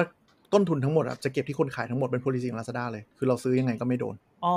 ซึ่งแต่ราคาส่วนใหญ่อย่างที่บอกเขาจะรวมต้นทุนทางอากรที่จะโดนไว้อยู่แล้ว อ่า คือถ้าโชคดีไม่โดนร้านก็ได้ไปไง เอาจริงๆคือถ้าเราเห็นราคาแล้วเรารู้สึกโอเคก็ถือว่าก็ก็ก็เคลียร์ละ ใช่ ไม่ได้ ใช่ไม่มีบวกบวก ไม่มีบวกบวก ไม่มีบวกบวก อย่างในกรณีถ้า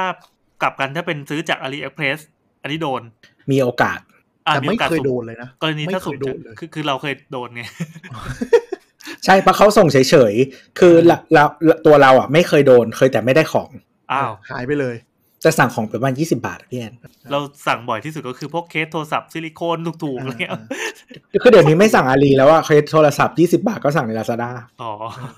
บางทีของมันไม่สวยไงแบบไปดูของจีนเออแมันหลากหลายกว่า ไม่เคยโดน คืออาลีเราก็ไม่เคย แต่เราเข้าใจว่ามันเกิดจากการสั่งของจากจีนมาไทยอ่ะ เราไม่ค่อยโดนไปอยู่แล้ว เพราะว่าเรามี FTA หลายตัว อืม FTA หลายตัวก็คือยกเว้นอากรอยู่แล้ว อืม แล้วซึ่งมูลค่ามันต่ำกว่าพันห้าเนี่ยให้มานั่งคิดแวดอีก มันก็เลยหลุดเข้ามาเยอะ ส่วนกระบวนการเบื้องหลังมีอะไรมากกว่านี้ไหม ไม่รู้ แต่เข้าใจว่ามีชิปปิ้งและเคแลนของทาง อ่า ช้อปปี้และลาซาด้าเขาจัดการเรื่องนี้ที่ของเขาแล้ว โอเค เพราะฉะนั้นบางทีมันมีเคสประมาณว่ามะม่วคือเดี๋ยวนี้ไม่ค่อยมีแล้วมั้ง มันมีขนส่งขนส่งอ่ะบางคนมะม่วเก็บภาษีสมัยก่อนช่วงแรกๆอะมะม่วเก็บค่าใช้จ่ายเพิ่มเติม แต่คือเราเคยเจอแบบอันนี้เดี๋ยวไว้ค่อยคุยตอนสั่งของต่างประเทศแล้วกันนะคุยนี้จบก่อน เรื่องถึงไหนแล้ววะ ก็ถึงนี่แหละคือคูปองโปรและของทาง อ่าๆ ทั้งทุกแพลตฟอร์มรีวิวไปแล้ว ครับ ต่อไปก็น่าจะเป็นสิ่งที่เรียกว่าวันเบิ n ล One Burn สิบเอ็ดสิบเอ็ดสิบสองสิบสองซึ่งตอนแรกมันมีอยู่แค่สองวันแล้วก็เริ่มงอกมาเป็นหนึ่งหนึ่งสอง มีทุกเดือน มีทุกเดือนแล้วตอนนี้ หนึ่งหนึ่งสองสองสามหนึ่งหนึ่งไม่มีสองสองสาม เออ สามสามมามามาเริ่มสามสามสี่สี่ เออ ห้าห้าหกหกเจ็ดเจ็ดแปดแปดเก้าเก้า คืออยากจะบอกว่า อ่า อันนี้เราไม่รู้วงส่วนช้อปปีแต่ว่าเนื่องจากเรามีบัตรเครดิตซิตี้ลาซาด้าใช่ปะ อ่า เรามีแต่เราไม่เคยใช้เลยอ่ะ วันที่เป็นวันโปรใหญ่ของ Lazada จะไม่ใช่แค่วันเบิร์นทุกของ Lazada จะมีวันวันที่เป็นแบบบิ๊กโปรโมชั่นอ่ะ ของเขาจะมีแค่ 11 11จะมีแค่11 11 12มี 11 12 12 แล้วก็ของ Lazada จะเป็นอีกอันหนึ่งคือ Birthday Sale 28 เบอร์เดย์ ดือน เบอร์เดย์ สาม ของใคร ของ Lazada ข เอ อง ง Lazada ใช่เลยจะเป็ วัน น ที่เท่าไหร่นะ 28เดือน อ๋อ ลืมลืมเปิดไก ด์ เบอร์เดเซลลาซาด้าแล้วก็จะมีมิด มัคื เ e ีย วั เซล วันชาติ Lazada นะอ่ะ ใช่ มิด ใช่ เดียเซล ลดเยอะกว่าสิบ แล้วแค่นี้ว่ายี่แปดกรกฎางงเลย วายอ่ะมิดเดียวันไหนอ่ะ รู้สึกจะหกหก เอ้าโหโหเขาน่าเป็นมิดเยียเหรอ เดี๋ยวเปิด อ่า รู้สึกจะ คือ ใช่ จริง ถ้า ๆมิดเยียร์เดือนเจ็ดปะวะ ถ้าเป็นฝั่งช้อปปี้เดี๋ยวนี้เดือนเจ็ดไม่ทัน ทุกคนขยับมาเดือนหกแล้ว งงเหมือนกันแบบขายเสื้อผ้าเงี้ยร้านอื่นแม่งวันที่หนึ่งเดือนหกมึงมิดเยียกัน แล้ว เราก็ต้องปรับตาม เปิดมาละอ่าวันที่เป็นบิ๊กวิกของ Lazada จะเป็น Lazada Birthday Sale ก็คือวันที่ 28 เดือน 3 Lazada Mid Year Sale ก็คืออย่างรู้สึกมันจะเป็น อืม 66 แล้วก็มี 99 แล้วก็จะเว้น 10 10 เป็น 11 11 กับ10นะครับ อ๋อมีเว้นหายใจด้วย ใช่ ทำไมเพราะฉะนั้น วะ บางที สิบ มั มัน น จะ น่า มี โลแล้วไงเปิดเท แต่ อ สิบ ม สิบ อะ ชิปช้อปปี้จะจัดแรง เออเสื้อเสื้อผ้าที่ไทยเขาเป็นซีซั่นแบบฝรั่งปะที่เป็นสองซีซั่นอะ ไม่เที่ยวเรื่องแฟชั่นเลยจ้ะ เอาไม่ได้ทำแบบเป็นซีซั่นแบบนั้นนะ ไม่ แล้วแต่แล้วแต่แล้วแต่อาจจะเป็นแล้วแต่เกรดของแบรนด์อะไรอย่างเงี้ยอ่ะเดี๋ยวเอาเอาเรื่องที่ไม่ต้องรู้ก็ได้ก่อนแบบไอช้อปปิ้งเดย์เนี่ยเอ่อคือสิบเอ็ดสิบเอ็ดอะตอนแรกอะมันเป็นเอ่อถ้าเป็นของฝรั่งมันจะเป็น Black Friday ใช่ไหม และที่คือที่อเมริกาเป็น Black Friday อ่า ที่อังกฤษ Boxing Day Boxing Day ตอนเรา Boxing ซึ่งเดย์ครั้งแร แปล ก ว่า ว่า ต่ มั อยมวยนปล่อย ค กั รั น บ ไม่ได้แปลว่าต่อยมวยนะครับ แกะกล่องเหรอะ Boxing คือเออแกะกล่องครับ ใช่ใช่ วันที่เท่าไหร่ครับ หลังคริสต์มาสอ่ะยี่สิบ เออ ยี่สิบ Boxing หลังๆคริสต์มาส ยี่สิบหกเดือนสิบ ก็เป็นช่วง อืม ใช้เงินปลายปีนะ ใช่ คือคืออย่างนี้คริสต์มาสเนี่ยมันเป็นธรรมเนียมที่คนให้ของขวัญกัน ครับ คือเมืองไทยมันไม่มีสิ่งนี้เนาะถ้ามีก็จะแบบใกล้เคียงแต่ว่าไม่เหมือนก็คือปีใหม่ เอออ เออคือปีใหม่มันเป็นเวลาที่แบบคนคนในชีวิตประจำวันอาจจะไม่ได้ให้กันเยอะ แต่ว่าพวกธุรกิจอะมันให้กันที่ที่เจอแน่ๆที่ไทยนะที่เรา อ่า รู้สึกว่า ให้เป็นกระเช้าอะไรอย่างงี้ ใช่ใช่แล้วก็บางที่บางธุรกิจอาจจะมีแบบเออเซียนวะชนิดภาษาไทยวะตรุษจีน อะไรอย่างนี้ก็ว่าไปเนาะ อืม ทีนี้ที่อเมริกาหรือว่าฝั่งยุโรปตะวันตกเนี่ยเขาให้กันคริสต์มาสหลังจากเพราะฉะนั้นนะมันเป็นเหมือน big spending ที่คนแบบต้องสเปนโดยที่ไม่ต้องมีโปรโมชั่นอยู่แล้ว เพราะมันจะซื้อของ แล้วคือซื้อกันเยอะมากเหมือนแบบ ซื้อให้ทุกคนในชีวิตมึงเลยอะไรอย่างเงี้ยเออ แต่ ของเล็กของน้อยส่วน ก็ ใหญ่ ซื้อ เป็นเป็นในยุโรปเนอะปะในอเมริกามันจะเป็นหนักเนี่ย Black Friday คือช่วง Thanksgiving มาก เออเออเออ มันจะ อ่า ปรับกั เป็นวันพฤหัสที่สี่ของเดือนพฤศจิกายนเป็นอยุอยู่ปะ ใช่มันเป็นอย่างนั้นนะวันอเมริกามันจะเป็ หลัง ย่า วันขอบคุณพระเจ้า มันป็นวัน ใช่ คือวันขอบคุณเดี๋ยวคือที่อเมริกาเดี๋ยวนี้เขาจะเรียก Thanksgiving เหมือนเดิม แต่ว่าเขาจะบอกว่าไม่ใช่วันขอบคุณพระเจ้า อ๋ออ๋ออ๋อโอเค ตัดตัดศาสนาออกไป ใช่ใช่ตอนแหล ครับ เออก็จะไปหนักเนี่ยนะ Black Friday แล้วก็มีวันหนึ่งเพิ่มงอกขึ้นมาก็คือไซเบอร์มันเดย์ ไซเบอร์มันเดย์ก็คือหลังจาก Black Friday เออก็รู้สึกว่าวันเดียวขายอาจจะไม่รวยก็เติมไปเป็นไซเบอร์มันเดย์นี่เน้นของไอทีปะ ตอนแรก ๆ เดี๋ยวนี้ก็มีของอย่างอื่นละ โอเคเออเวลาเรา คือก็ เงิน เหมือนมาขายออนไลน์ไงคือ เดี๋ยวๆ คือ เออใช่ สมัย ใช่ ที่มีที่มีไซเบอร์มันเดย์อ่ะสมแรกๆอ่ะมันคือสมัยที่ออนไลน์ช้อปปิ้งมันยังไม่ได้เป็นแบบอยู่ในชีวิตประจำวันของทุกคนนึกออกปะ อ๋อ ใช่ ต้องเป็นคน เพ ไอ ราะฉะนั้ ที น นิดนึง ของที่ขายมันก็จะเป็นของที่เกี่ยวข้อง เพราะว่าคนที่จะซื้อมันคือทาร์เก็ตนั้น อ่า แต่ว่าพอมันอยู่ในชีวิตของทุกคนก็คือได้หมด คือคือมันเหมือนกับฝั่ง Black Friday มันจะหนักไปที่ออฟไลน์รีเทลเลอร์ไง แล้ว Cyber Monday จะหนักไปที่ออนไลน์ อ๋อ คือเขาเหมือนเหมือนไม่รู้จงใจจัดให้ไม่ชนกัน หรือเป็นเป็นแค่แบบ อืม แต่จริง ๆ Black Friday แม่งลดหมดนะ ไม่เกี่ยว อืม ใช่ คือถ้าเขาเขาลดทุกช่องอะไรอย่างเงี้ย ใช่ แต่ว่า คือ แต่ว่า Cyber Monday อาจจะเน้นออนไลน์รีเทลเลอร์เป็นหลัก อืม ไม่รู้เหตุผลอะไร แต่เดี๋ยวนี้มันมารวมหมายถึงว่าทุกรีเทลเลอร์ถ้าขายอย่างเดียวมันอยู่ไม่ได้แล้วอะ ใช่ เข้าใจว่า ใช่ครับ มันมันกระหน่ำเซลล์วันศุกร์แล้วถ้าของเหลือก็จะมา ปล่อยวันจันทร์อีกทีหนึ่ง บางทีก็ยิงยาวสี่วันเลย อ๋อ คือ เอา คื เล อย ตามสบาย เออคือคือนึกออกว่าสมัยก่อนเนี่ยเขาจะเว้นวันเสาร์อาทิตย์เนื่องจากอ่ะ อืม วันอาทิตย์เป็นวันไปโบสถ์วันเสาร์ก็จะ Family Day วันหยุดอะไรเงี้ยจะพยายามแบบให้ทุกอย่างมาจบวันศุกร์แล้วเพื่อวันเสาร์คุณจะไปฉลองอะไรอย่างเงี้ย เออ แต่โลกยุคนี้ก็คือแบบ มันไม่มีแล้วจ้า เออ วัน กูช้อปปิ้งได้ทุกวัวันนเราขายของ วัน จ้ะ อะไร อืม แต่แต่ในยุโรปอ่ะจะยังเป็นอยู่เพราะว่ายุโรปเขาจะค่อนข้างซีเรียสเรื่องวันหยุดคือวั ใช่ นอาทิตย์เขาจะไม่ไม่ไม่ช้อปปิ้งเลยจริงๆไม่นี่ แต่เขาไม่ได้ไปโบสถ์นะ เออเขาไม่ได้ไปโบสถ์แต่เขาจะพักผ่อนอะไรเงี้ย งง คือถ้าอยู่ยุโรปเนี่ยไว้ไม่วางแผนชีวิตเนี่ย แล้วคุณจะไปซื้อของวันอาทิตย์บางทีชีวิตคุณชิบหายเลยนะเพราะวันอาทิตย์แม่งไม่เปิดสักร้านเลย คือหลาย ๆ ประเทศในยุโรปมัน เออไม่ค่อย religious แล้วอะเนาะ คนไม่ค่อย practice religion แล้วเยอะกว่าอเมริกา อเมริกาเป็นประเทศ conservative มากเรื่อง religion แต่วันอาทิตย์เขาก็ยังไม่ไม่เปิดร้าน ใช่ แต่ว่าแต่เขาขายของ แต่ยุโรปอะเขาไม่ขาย เออไม่ คื ขาย อมุมมองยุโรปมันเป็นแนวเหมือนแบบให้แรงงานหยุดหรือ ใช่ อะไรแนวนั้น ใช่ มากกว่า ใช่ แต่ว่าที่อเมริกาคือ ครับ วันอาทิตย์จะหยุดหยุดทุกคนหยุดแม้กระทั่งแบบซูเปอร์นะเว้ย ยุโรปอ่ะ อืม คือถ้าคุณไม่วางแผนแล้วคุณจะคิดว่าวันอาทิตย์สบายๆไปซื้อของเนี่ย นั้นสะดวกซื้อไม่มีจริงนะฮะประเทศแห่ง มันจะมีคนที่งอกขึ้นมาแบบเอ้ยไหนๆร้านอื่นแม่งปิดกูเปิดนี่ป่าวะ อ่าร้านไชน่าทาวน์ อ๋อนี่ไง เออ นี่ไง ใช่ มันต้องมันต้องแบบเนี้ยมันต้องแบบเนี้ย แต่ว่าบางที่มันเป็นกฎหมาย า อ๋อ เอ ไม่ อ ต้ง อะไร เป็น อย่าง กนี้ฎห ก็ มาย แล้วแต่ โหนัก หรือบาง จัวะ ที่ไม่เป็นกฎหมายคุณก็หาแรงงานไม่ได้ เพราะแรงงาน อืม ส่วนใหญ่ ใช่ อ่ แต่ แรงง ใช้หน้าทาวคือร้านมันเป็นแบบสโตโอนเนอร์มันเปิดเองอ่ะ ใช่เขาก็จะเป็นแบบเขาจะเป็นมุกกันอะว่าแบบ เวลาคุณไม่มีอะไรกินคุณก็คิดถึงพวกเอเชียวันอาทิตย์เท่านั้นแหละอะไรเงี้ย อ๋อ ใช้หน้าทาวน์ร้านผัดหมงผัดเนื้อมันจะเปิดเกือบทุก อ่า ที่ทั่วโลกเป็นคนจีนขยันทำมาค้าขาย นั่นแหละ กลับมาก็ เอ๊ะ เราเราเคยเราเคยไปแบบ Black Friday เออก็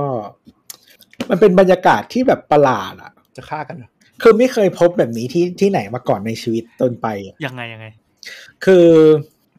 ร้านนะครับมันคือคนคือถ้าไปเช้าเลยนะแบบตอนสโตร์เปิด คนมันก็จะแบบต่อคิวแล้วก็กรูกันอะ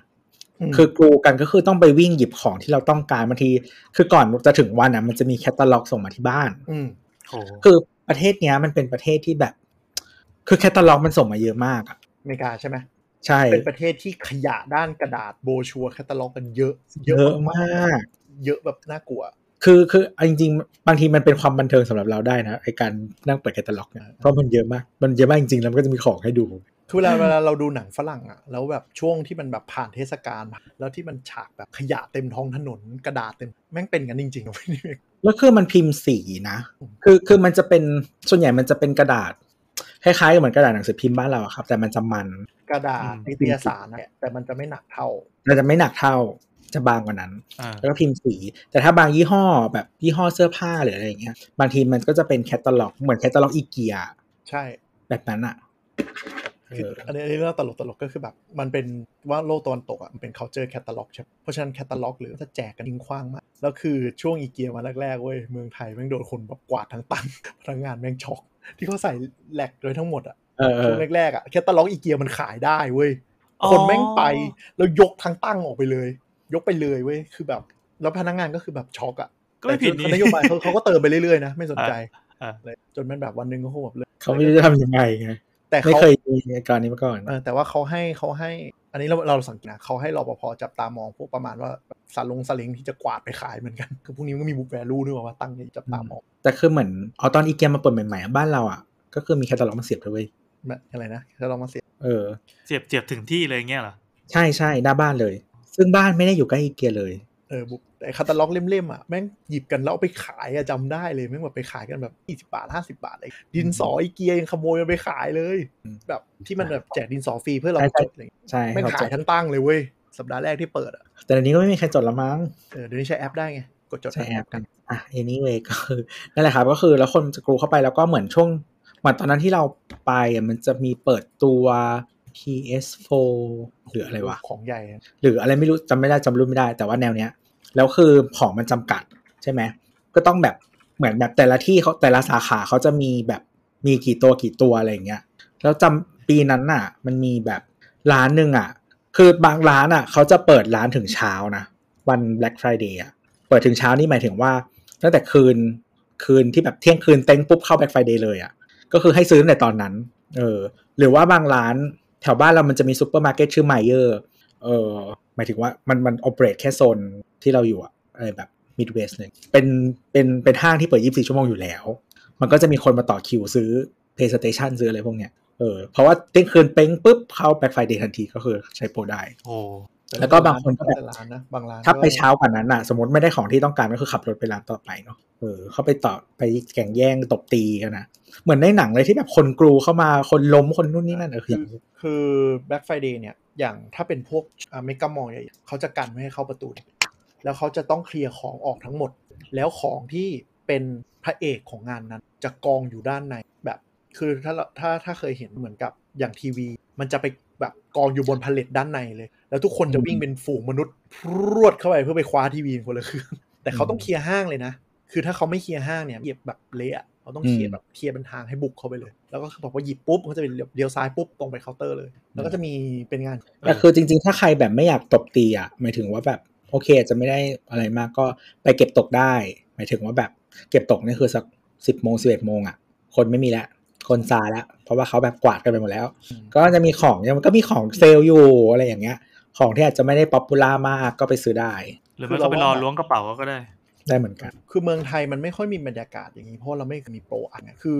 อเมริกาเวลามันเซลล์ของมันเซลล์แบบ อ่าอ่า คือมันลดแบบแปดสิบเก้าสิบกันเป็นเรื่องปกมันลดแบบลดหนักจริงๆเราเลยเข้าใจว่าคนทำไมมันวิ่งไปแบบเพื่อจะล่าของ เผื่อนึกภาพไม่ออกมันคือแบบเป็นอีช้อปปี้ลาซาด้าปล่อยของแบบสิบสองบาทยี่บห้าบาทอะไรอย่างนี้ปะ อ่า แต่อันนั้นคือมันไม่มีคนไงแต่อันนี้คือคนจริงๆไงมันวิ่งเข้าไปแห่กันเข้าไปกัน แล้วบางทีก็มีอยู่แค่แบบสิบชิ้นน่ะของที่เป็นไฮไลท์จริง อืม ๆมันต้องแย่งเท่า แต่จริงๆที่ไทยอ่ะมันก็อาจจะไม่เลเวลนั้น แต่ว่ามันก็จะมีพวกงานเซลล์อะไรที่เคยเจอนะเออส่วนใหญ่จะเป็นพวกแบบห้างเซลล์แบบจริงๆ private sale อ่ะก็ยังแบบยังมีคนแบบอย่างนั้นเลยอะคือเมื่อก่อนไปบ่อยพวกงาน private sale ที่เป็นแบบ luxury brand เลย ก็แย่งกันเดือดเหมือน เออแล้วคือปกติ luxury brand เวลาทำแบบเซลล์แบบเนี้ยคือเขาก็จะลดเยอะเออแบบ 70-80%อะไรอย่างเงี้ย พวกแฟมิลี่ ใช่เป็นเงิน Family Sale อะไรอย่างเงี้ยแต่คือเจ็ดสิบแปดสิบเปอร์เซ็นก็ก็ของก็เป็นหมื่นอยู่นะ มันก็มีคนแบบชั้นเล็งชิ้นนี้ไว้เร็วอย่างงี้ เออคือคือกว่าคืออยากจะกวาดมาแบบเป็นเชลฟ์เป็นอะไรอย่างเงี้ย คือเออทำอย่างนั้นกันอ่ะ แต่ Black Friday คือเลือดตกยางออก แล้วก็มิชาชีพก็เยอะมาก คือบางคนก็คือโดนลุกก็คือก็ยังจะไป คือบางคนเขาก็มีรถเข็นมีอย่างนี้เลยนะ ที่แบบเตรียมแบบโยนโยนโยนโยนโยนแล้วรีบช็อปแล้วไปต่ออะไรอย่างเงี้ย แต่จริงๆ คนอเมริกาเป็นเป็นคนที่ไม่ได้ใช้แคชเยอะหมายหมายถึงว่าถ้าโดนล้วงหรืออะไรอย่างเงี้ยปกติเขาไม่มีแคชกันเยอะ แล้วล้วงเอาอะไรอ่ะ ก็ก็เผื่อได้แคชหรืออะไรของมีค่าบ้างแหละพี่แต่ว่าหมายถึงว่าโดยปกติแล้วคนธรรมดามันมันไม่ไม่ได้ใช้เงินสดกัน เพราะมันสดไม่เกินร้อยเหรียญไง มันใช้เช็ค เช็คหรือบัตรเครดิต อืม ประเทศมันใช้เช็ค คือเนื่องจากแบงก์ปลอมมันเยอะ แล้วก็ถ้าใครพกเงินสดเยอะก็โดนปล้นกันที่ก็เลยไม่มีใครเป็นประเทศแบบอ่าอะไรนะไม่ cashless โดยที่เนื่องจากว่าถ้าใครพกเยอะแม่งโดนปล้น แคชเลสก็เลยอะใช้เช็ค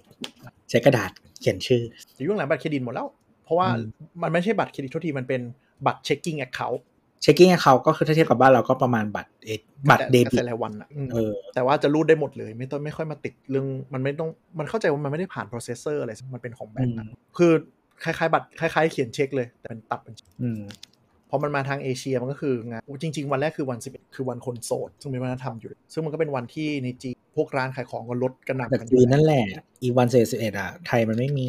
เขาเขาเขาให้เครดิตอ่าอาลีบาบานะเป็นคนที่ทำอันนี้ให้มันระเบิดระเบ้อขึ้นมา ก็เหมือนอเมซอนมี Prime Day อะ อ่าเหมือนต้องหาสักวันหนึ่งเอาไว้แบบเทกระจาดแห่งปี แล้วมันก็ได้ผลมาก เออ คือคือมี จ คน ริง ๆ วันที่เราอัดอยู่นะฮะ ช่วงช่วงเนี้ยเป็น Prime Day นะ อ๋อเหรอ ซื้อไหมจะซื้ออะไรไหมตัว ว่าจะซื้อเนี่ย คือเขามี มันต้ กา อ ร งรอมันต้องรอดึกกว่านี้ป่ะเพราะมันต้องเข้า 21 เอ่อบางร้านอะพ่วงกับ Amazon แต่ไม่ต้องซื้อผ่าน Amazon ก็ได้ Prime Day หมายถึงว่าแบบเป็นโปร Prime Day ที่กูจัดทุกที่ที่กูขาย เอางั้นนะกลับมาตรงนี้ก่อนเดี๋ยวเผื่อเดี๋ยวเราไปช้อปปิ้งต่างประเทศช่วงท้าย เออเออ อืม ก็จ ก็วัน ริงๆมันก็มีคนบันทึกมาเรื่อยๆนะว่าสถิติมันจะโหดขึ้นทุกปีทุกปี ทุกปี เช่นแบบเอ่อตอนแรกอะกราฟมันก็เป็นที่น่าตกใจว่าเฮ้ยวันเดียวแม่งขายได้ยอดแบบหลักหลายหลายหลายล้านล้านล้านอย่างเงี้ย ปีต่อมาแม่งทำลายสถิติพังราบคาบแล้วปีต่อมาก็ทำลายสถิติเดิมอีกพังอีกราบคาบหมดเลย มันจะเป็นข่าวอย่างเงี้ยมาเรื่อย ๆ คือมันดูเป็นตัวเลขเยอะๆอย่างเงี้ยคือคนคิดว่าคนขายจะดีใจหรือเปล่าจริงๆขายกลัว ๆอ้าวทำไมอะ เพราะว่าสิ่งที่ตอนเนี้อีคอมเมิร์ซจะเล่นงานกลับจากพวกร้านค้าก็คือเขาสร้างวันเบิ้ลพวกนี้ขึ้นมาในรอบเดือน เพื่อที่จะทำให้คนอ่ะไม่ไม่เข้าไปซื้อทุกวัน แต่เข้าไปเช็คแอป เช็คของแล้วกดใส่ตะกร้า เพื่อจะมาใช้จ่ายวันนั้นของ อ๋อ พอมันเป็นอย่างนั้นอ่ะสิ่งที่เกิดขึ้นคือ การที่ร้านอ่ะจะต้องมานั่งทำให้ลูกค้าสนใจอ่ะก็คือต้องเข้าร่วมโปรเยอะ ต้องเข้าร่วมลดเยอะ อืม และพวกแพลตฟอร์มพวกนี้มันจะเหมือน Google ก็คือร้านต้องซื้อแอดเพื่อจะดันของตัวเองให้เห็นเยอะขึ้น เพราะฉะนั้นถ้าการซื้อมันไม่กระจายวันออก ร้านก็จะกลัวว่าช่วงใกล้ ๆ วันสิบฉันก็ต้องมานั่งดันให้ร้านตัวเองขึ้น แล้วทุกคนก็จะแย่มากดบิดแอดในช่วงกระจกนั้นแล้วแพลตฟอร์มจะจะทำเงินได้มหาศาลนี่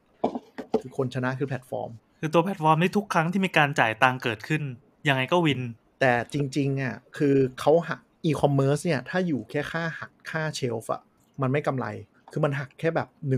1-2%มันไม่มีทางกำไรเลย แต่มันกำไรมาจากนี่แหละ ให้คนอ่ะมากดมาบิ มัน น ไม่มีทางกำไรเลยเว้ย เพราะว่าแบบของที่เราขายไปเราเห็นพอร์ชั่นที่มันหักอะน้อยมาก ใช่ ไม่ถึง 1%นะยิ่งอิเล็กทรอนิกส์อะยิ่งไม่ถึง เพราะว่าอิเล็กทรอนิกส์มาจินมันน้อยอยู่แล้วถ้าเขาไม่ยอมไงแต่สิ่งที่เกิดขึ้นก็คือแบบ พอเนี่ยให้ทุกคนมันรู้ว่า 11 11 ทุกคนแม่งกดของใส่ตะกร้าแต่ไม่รู้ปะ ใช่ ทุกคนเข้ามาช้อปปิ้งทุกคนเข้ามาดู เพราะฉะนั้นร้านมันก็ต้องพยายามดันให้แบบเห็นให้ให้เห็นของอะก็ต้องมานั่งซื้อบิดดิ้งไอ้สปอนเซอร์อะถ้าเราเข้าช้อปปีหรือ Lazada สังเกตไหมอันบนบนๆเขียนว่าจะเป็นเขียนว่าแบบ เป็นแอด ตังค์ไอ้พวกนี้แหละกำไรที่แท้จริงของแพลตฟอร์ม แพงด้วยบางทีลิสต์กันเป็นหมื่นเป็นแสน เพื่อดันของให้ออกแล้ว ดังนั้นอ่าถ้า อืม ถ้ากลับมาวันที่สิบเอ็ดสิบเอ็ดก็คือตอนแรกอะ เขาดันให้สิบเอ็ดมันระเบิดระเบ้อขึ้นมา ต่อมามันก็เริ่มมีสิบสองสิบสองแล้วต่อมาพอเหมือนทุกคนหันหน้ามามามองหน้ากันแล้วพยักหน้าพร้อมกัน โอเค ทุกเดือนกูทำอย่างนี้เลย ก็กลายเป็นว่าหนึ่งเดือนหนึ่งสองเดือนสองสามเดือนสามสี่เดือนสี่เดือนห้าเดือนห้ายาวไปยันสิ้นปี ก็จะมีวันพิเศษที่เขาจะจัดเป็นแคมเปญกระหน่ำเป็นรายเดือน เมื่อก่อนความสำคัญมันคือรายปี ตอนนี้มันเป็นรายเดือนละ ใช่ แล้วมันยังมีเพย์เดย์อีก มีอะไรนะ เพย์เดย์ เพย์เดย์ คือจะบอกว่าแบรน เงิน ด์ เดือนออก แบรนด์อ่ะมันต้องมาโฟกัสกันทุกเดือนเพราะว่าสตาร์ทอัพ KPI มันวัดกันทุก อ่า เขาต้องให้กรอบตัวเลขมันขึ้นตัวเลขมันไม่น่าเกลียด เพราะฉะนั้นก็เลยต้องมันจัดโปรอย่างนี้ทุกแต่ตอนเนี้ยที่ตัวพูดก็คือ Payday อะเราเริ่มเห็นทุกแพลตฟอร์มให้ความสำคัญ Payday มากขึ้น คือเนื่องจากเราสังเกตดูวันเบิ้ลอ่ะมันจะไม่เลยไม่เลยกลางเดือนถูกปะสองสอง ใช่ ได้จนถึง ใช่ สิบ ใช่ สองสิบสองเพราะฉะนั้นยอดสัปดาห์ที่สามอะมันจะเฮีย อ่า ดังนั้นแบรนด์ก็ต้องดันเพดัน Payday ขึ้นมาคือทุกวันที่ 25 ถึงวันที่ 30 ของ 25ถึงจะมีโปร Payday ซึ่งก็จะแจกโค้ดเหมือนกัน ซึ่งบางทีโค้ดอ่ะ โค้ดไม่ได้แย่ด้วยหมายถึงว่าโค้ดโอเคเลย แต่อาจจะไม่ได้เป็นบิ๊กทิกเก็ตเหมือนเหมือนวันเบิ้ลอย่างวันเบิ้ลจะแบบแจกโค้ด 5,000 ลด 600ห้าอะไรเงี้ยใหญ่หน่อย แต่เพเดจะชอบมีกระจุกกระจิกแบบ บางทีได้ 800 ลดร้อยพันห้าลดร้อยห้าสิบเลยอัดขนม แต่บางบางเดือนน่ะเราเห็นว่ายอดไม่ดีนะจะมีโปรแรงๆ ออกมาเหมือนกันแรงกว่าวันเบิ้ลอีกเคยเจอแบบพันพันห้าลดสองร้อยของทั้งสอง 1,500 แพลตฟอร์มนะเรารู้สึกว่าการที่โค้ดเริ่มลดเกิน 10%อ่ะถือว่าเยอะละ อ่า ในยุคนี้นะ คือสมัยก่อนมันจะลดกันประมาณ 15%แล้วสังเกตดูโค้ดที่แจกมันจะค่อยๆ ลดลงมาเรื่อยๆ ตอนเนี้ยเหลือต่ำกว่า 10%หมดเลย คือใครได้ลดสิบเปอร์เซ็นในแพลตฟอร์มก็ถือว่าเออโอเคละ ใช่ใช่ เป็น ใช่ new normal มาละ อย่างปกติอย่าง Lazada อย่างเงี้ยมันจะชอบแจก 6,000 ลด 600 5,000 ลด100หลังๆ เริ่มแบบ 5555 ลด 500 6666 ลดไป อ๋อ เริ่มดันดันขึ้นแต่เพเดย์บางทีแรง1,500ลด200 เดย์เนาะนอกจากวันเบิร์แล้วมันมีเพย์เดย์ล่าสุดครับในช้อปปีมีมิดมันเซล โอ้มาเฉยเลยอันเนี้ยแล้วลดแรงโคตรแม่งลดแรงกว่า66อีก เออ โคตรโกรธอ่ะโมโหแม่งมากเลยเนี่ย คืออะไรวะอยู่มีมิดมันไม่เคยเห็นคำนี้ คือพอมันทำเยอะก็บางทีก็อย่าไปรอมาก ใช่ใช่คือเราเลิกรอไอ้พวกวันเบิร์มานานละ ใช่ เพราะว่ามันมันกะไม่ถูกแล้วอะว่าตอนไหนจะถูกสุดที่ว่าอะไรอย่างเงี้ย คือตะเกียที่เราพูดไปว่า Lazada มันจะมีวันที่เป็นแกรนด์นะ อ่า หกหกเนี่ย Lazada จัดใหญ่มากจริงๆ ลดหนักลดเยอะ เราเลยเราเข้าใจว่ายอดช้อปปี้เหียกมาก เลยต้องดันมิดมันโผล่ขึ้นมา อ๋อ น่าจะเป็นของใหม่เพิ่งมาทำทำมาเพื่อยอดแข่งเนาะ เข้าใจว่าตัวเลขคงหนักอะ่ะ เพราะว่าเศรษฐกิจด้วยไง คืออย่างที่ตัวบอกก็คือมันไม่ใช่แค่ คนย้ายมาออนไลน์แล้ว คือคือถ้าเป็นโควิดรอบแรกรอบสองยอดออนไลน์มันสี่ห้าเท่า อ่า ตอนนั้นสนุกมากแบรนด์พวกนี้ไม่กล้าบอกตัวว่าโตเท่าไห ร่สื่อไปสัมภาษณ์ไม่บอก เพราะว่ามันโตเยอะมากจริงๆห้าเท่าอ่ะเดี๋ยวมันกลัวจะเป็นการไปไปซ้ำเติมผู้ประกอบการอะไร แต่รอบเนี้ยที่ได้ยินมาก็คือตัวเลขไม่ขยับเลย แสดงว่ากำลังซื้อหนักออกไปจากระบบจริง หายไปแล้วเพราะฉะนั้นอะถ้าใครได้เกณฑ์ปุ๊บมันคือแชร์วอลเล็ตที่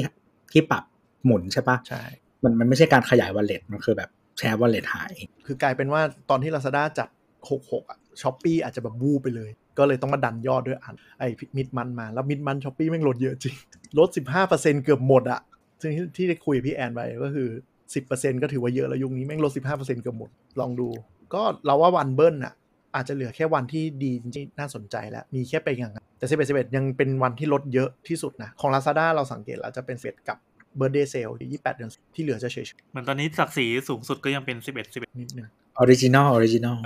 เราว่ามันเป็นการดันยอดรอบสุดท้ายก่อนเข้าเดือนสุดท้ายคือเพื่อจะได้ดูว่าปิดปีจะแล้วจะได้เดือน 12 จะได้เล่นโปรอะไร ซึ่งจะบอกว่าจริง ๆ แล้วมันไม่ได้เป็นจารีตอะไรนะ สิ่งพวกเนี้ยมันเพิ่งเกิดมาในระยะแค่แบบ แค่แค่ยุคที่โซเชียลคอมเมอร์สมันดัง ๆ ที่แบบอีคอมเมิร์ซมันดัง ๆ ในในสิบปีนี้เองมั้ง ๆไม่ถึง หรือว่าเปิด ห้าปีเอง ห้าปีด้วยเหรอ ของเมืองไทยของเมืองไทย เพราะเมืองไทยมันมันเราสังเกตอย่างหนึ่งคือแบบไอ้พวกแพลตฟอร์มเนี้ยมันมันดังแบบประมาณไม่ถึง 5 ปีคนใช้มันพรึดจริง เออเออเออ คือก่อนหน้านี้จะเป็นแบบคนแบบไอทีที่ยังกดใช้คนหนึ่งก็ยังแบบฉันไปห้างดีกว่า คือที่อเมริกาเมื่อสิบกว่าปีที่แล้วอะคนแก่เขาก็ใช้ Amazon แต่ว่าไม่ได้ไอ้ยคืออเมริกาประเทศมันห่างกันไงพอคนรู้จักอเมซอนชีวิตคุณสบาย คือคืออเมริกาวัฒนธรรม grocery shopping คือเขาก็จะแบบรวมกันสัปดาห์หนึ่งขับรถหนึ่งคันซึ่งบางทีก็แบบจะชวน neighborhood ไปด้วยกัน แล้วก็ไปไปว แบ อก ร์มาเลยเออ เออ แล้วก็ไปแบก แต่พอพี่อเมซอนที่แม่งแบบ คุณมีพราแม่งส่งทุกอย่างอ่ะ คนตอนที่เราไปอยู่อเมริกาก็แบบหลายคนมาว่าหิวข้าวอ่ะ ลืมสั่งสั่งซีเรียลผ่านอเมซอนหนึ่งมันก็มาส่ง นั่นแสดงว่าไอ้วัฒนธรรมการช้อปปิ้งที่มีมาหลายสิบปีที่ผ่านมา ตอนนี้มันมันถูกดิสรับกระจุยกระจายเลย ที่ยิ่งถ้าบอกว่าห้าปีแล้วอยู่ๆไอ้วันเบิ้ลวันอะไรต่างๆ มันเปลี่ยนไปทุกปีแล้วมันจะแรงขึ้นเรื่อยๆ มันจะมีอะไรว้าวๆแปลกๆขึ้นมาเรื่อยๆ ปีหน้าก็ยังไม่รู้มันจะมีอะไร ปีต่อไปก็ไม่รู้จะมีอะไร ทุกอย่างแบบขับเคลื่อนด้วยเงิน แต่เราเรารู้สึกอย่างหนึ่งว่าแพลตฟอร์มอะจะเริ่มซับซ้อนในการแจกสดตั้งแต่ปีนี้แล้วคือ หมา ก่อย นหน้าวคามว่านี้มันง่าย มันไม่ค่อยง้อยูเซอร์เงี้ยเหรอ คือคือคนที่อยากได้ส่วนลดเยอะๆ ก็ต้องคล่อง อ่าอ่าอ่ามันก็กลายเป็นนักล่าดิ ใช่เขาไม่ได้ดึงเราอาจจะไม่ได้ดึงยูเซอร์ใหม่มั้งเพราะทุกคนเริ่มเข้าใจแล้วว่า น่าจะเต็มแล้วแหละ บนละ ใกล้ ไม่บนลาซาด้าช้อปปี้อ่ะของมันถูกกว่าแล้วอย่างเห็นได้ชัด คือตอนนี้ อืม มันไม่บางทีมันไม่ต้องดึงยูเซอร์ใหม่ทุกแบบเวลาคนแบบ เฮ้ย ฉันอยากได้อันนี้ว่ะ เวลาบนบนวงเล่าอะไรเงี้ยบนกินข้าวใช่ไหมอยากได้อันนี้ ทุกคนจะพูดว่า เฮ้ย ไปลองดูลาซาด้าดิถูกกว่าเยอะเลย สังเกตปะอันนี้ไม่รู้รอบตัวเป็นกันบ้างแต่รอบตัวเราเป็นหมดแล้วเนี่ยดูในช้อปปี้ดิถูกกว่าเยอะเลยยูนี่ถูกกว่าเยอะเลยเห็นโฆษณาใน Facebook เห็นอะไรเอ้ยลองดูช้อปปี้ยัง อืม ซึ่งมันแบบถ้ามันเป็นสินค้าที่ไม่ได้ผลิตในประเทศหรือพวกของกินอ่ะมันถูกกว่าอยู่แล้วเพราะมันมาจากซึ่งหลายคนก็แฮปปี้ของ แสดง บบ ว่าอ่ะแสดงว่าวิธีคิดแบบเนี้ยมันจั่วติดขึ้นมาละ ใช่ มันเริ่มโจทย์ติด อื แล้ว ม แล้วก็ คือคือเราเองบางทีเราไปเดิน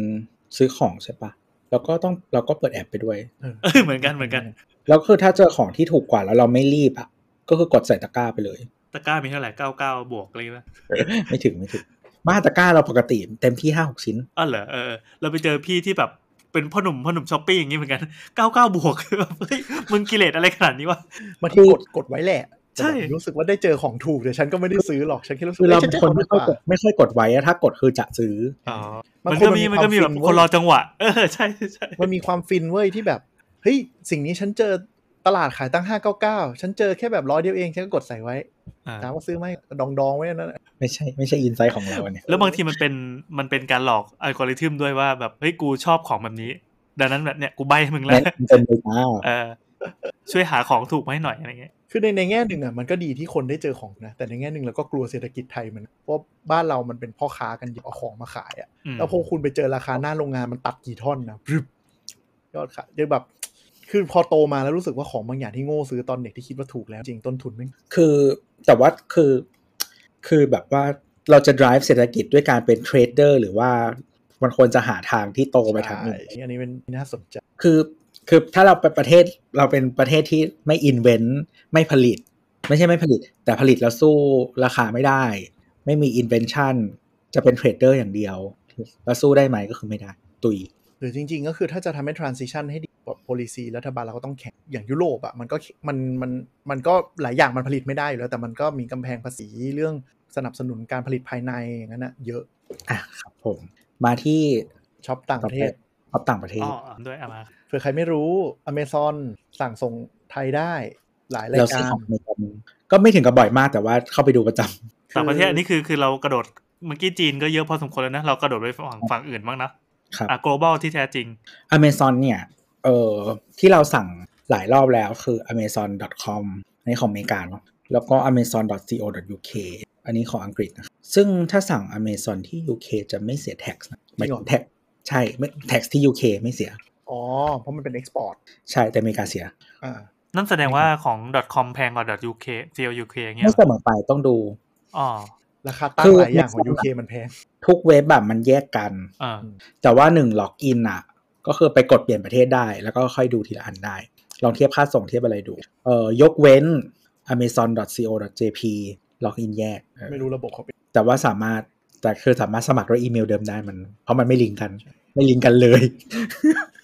แล้วเข้าเข้า Amazon ก็คือเราเลือก deliver to Thailand แล้วก็ใส่มัน ใช่ค้างไว้เลยค้างค้างไว้ deliver ให้ แล้วมัน วลา ก็จะตัดไอเทมที่ไม่ส่งไทยอ ใช่ อกให้อยู่แล้ว แล้วมันก็จะคำนวณราคามาให้ดูว่า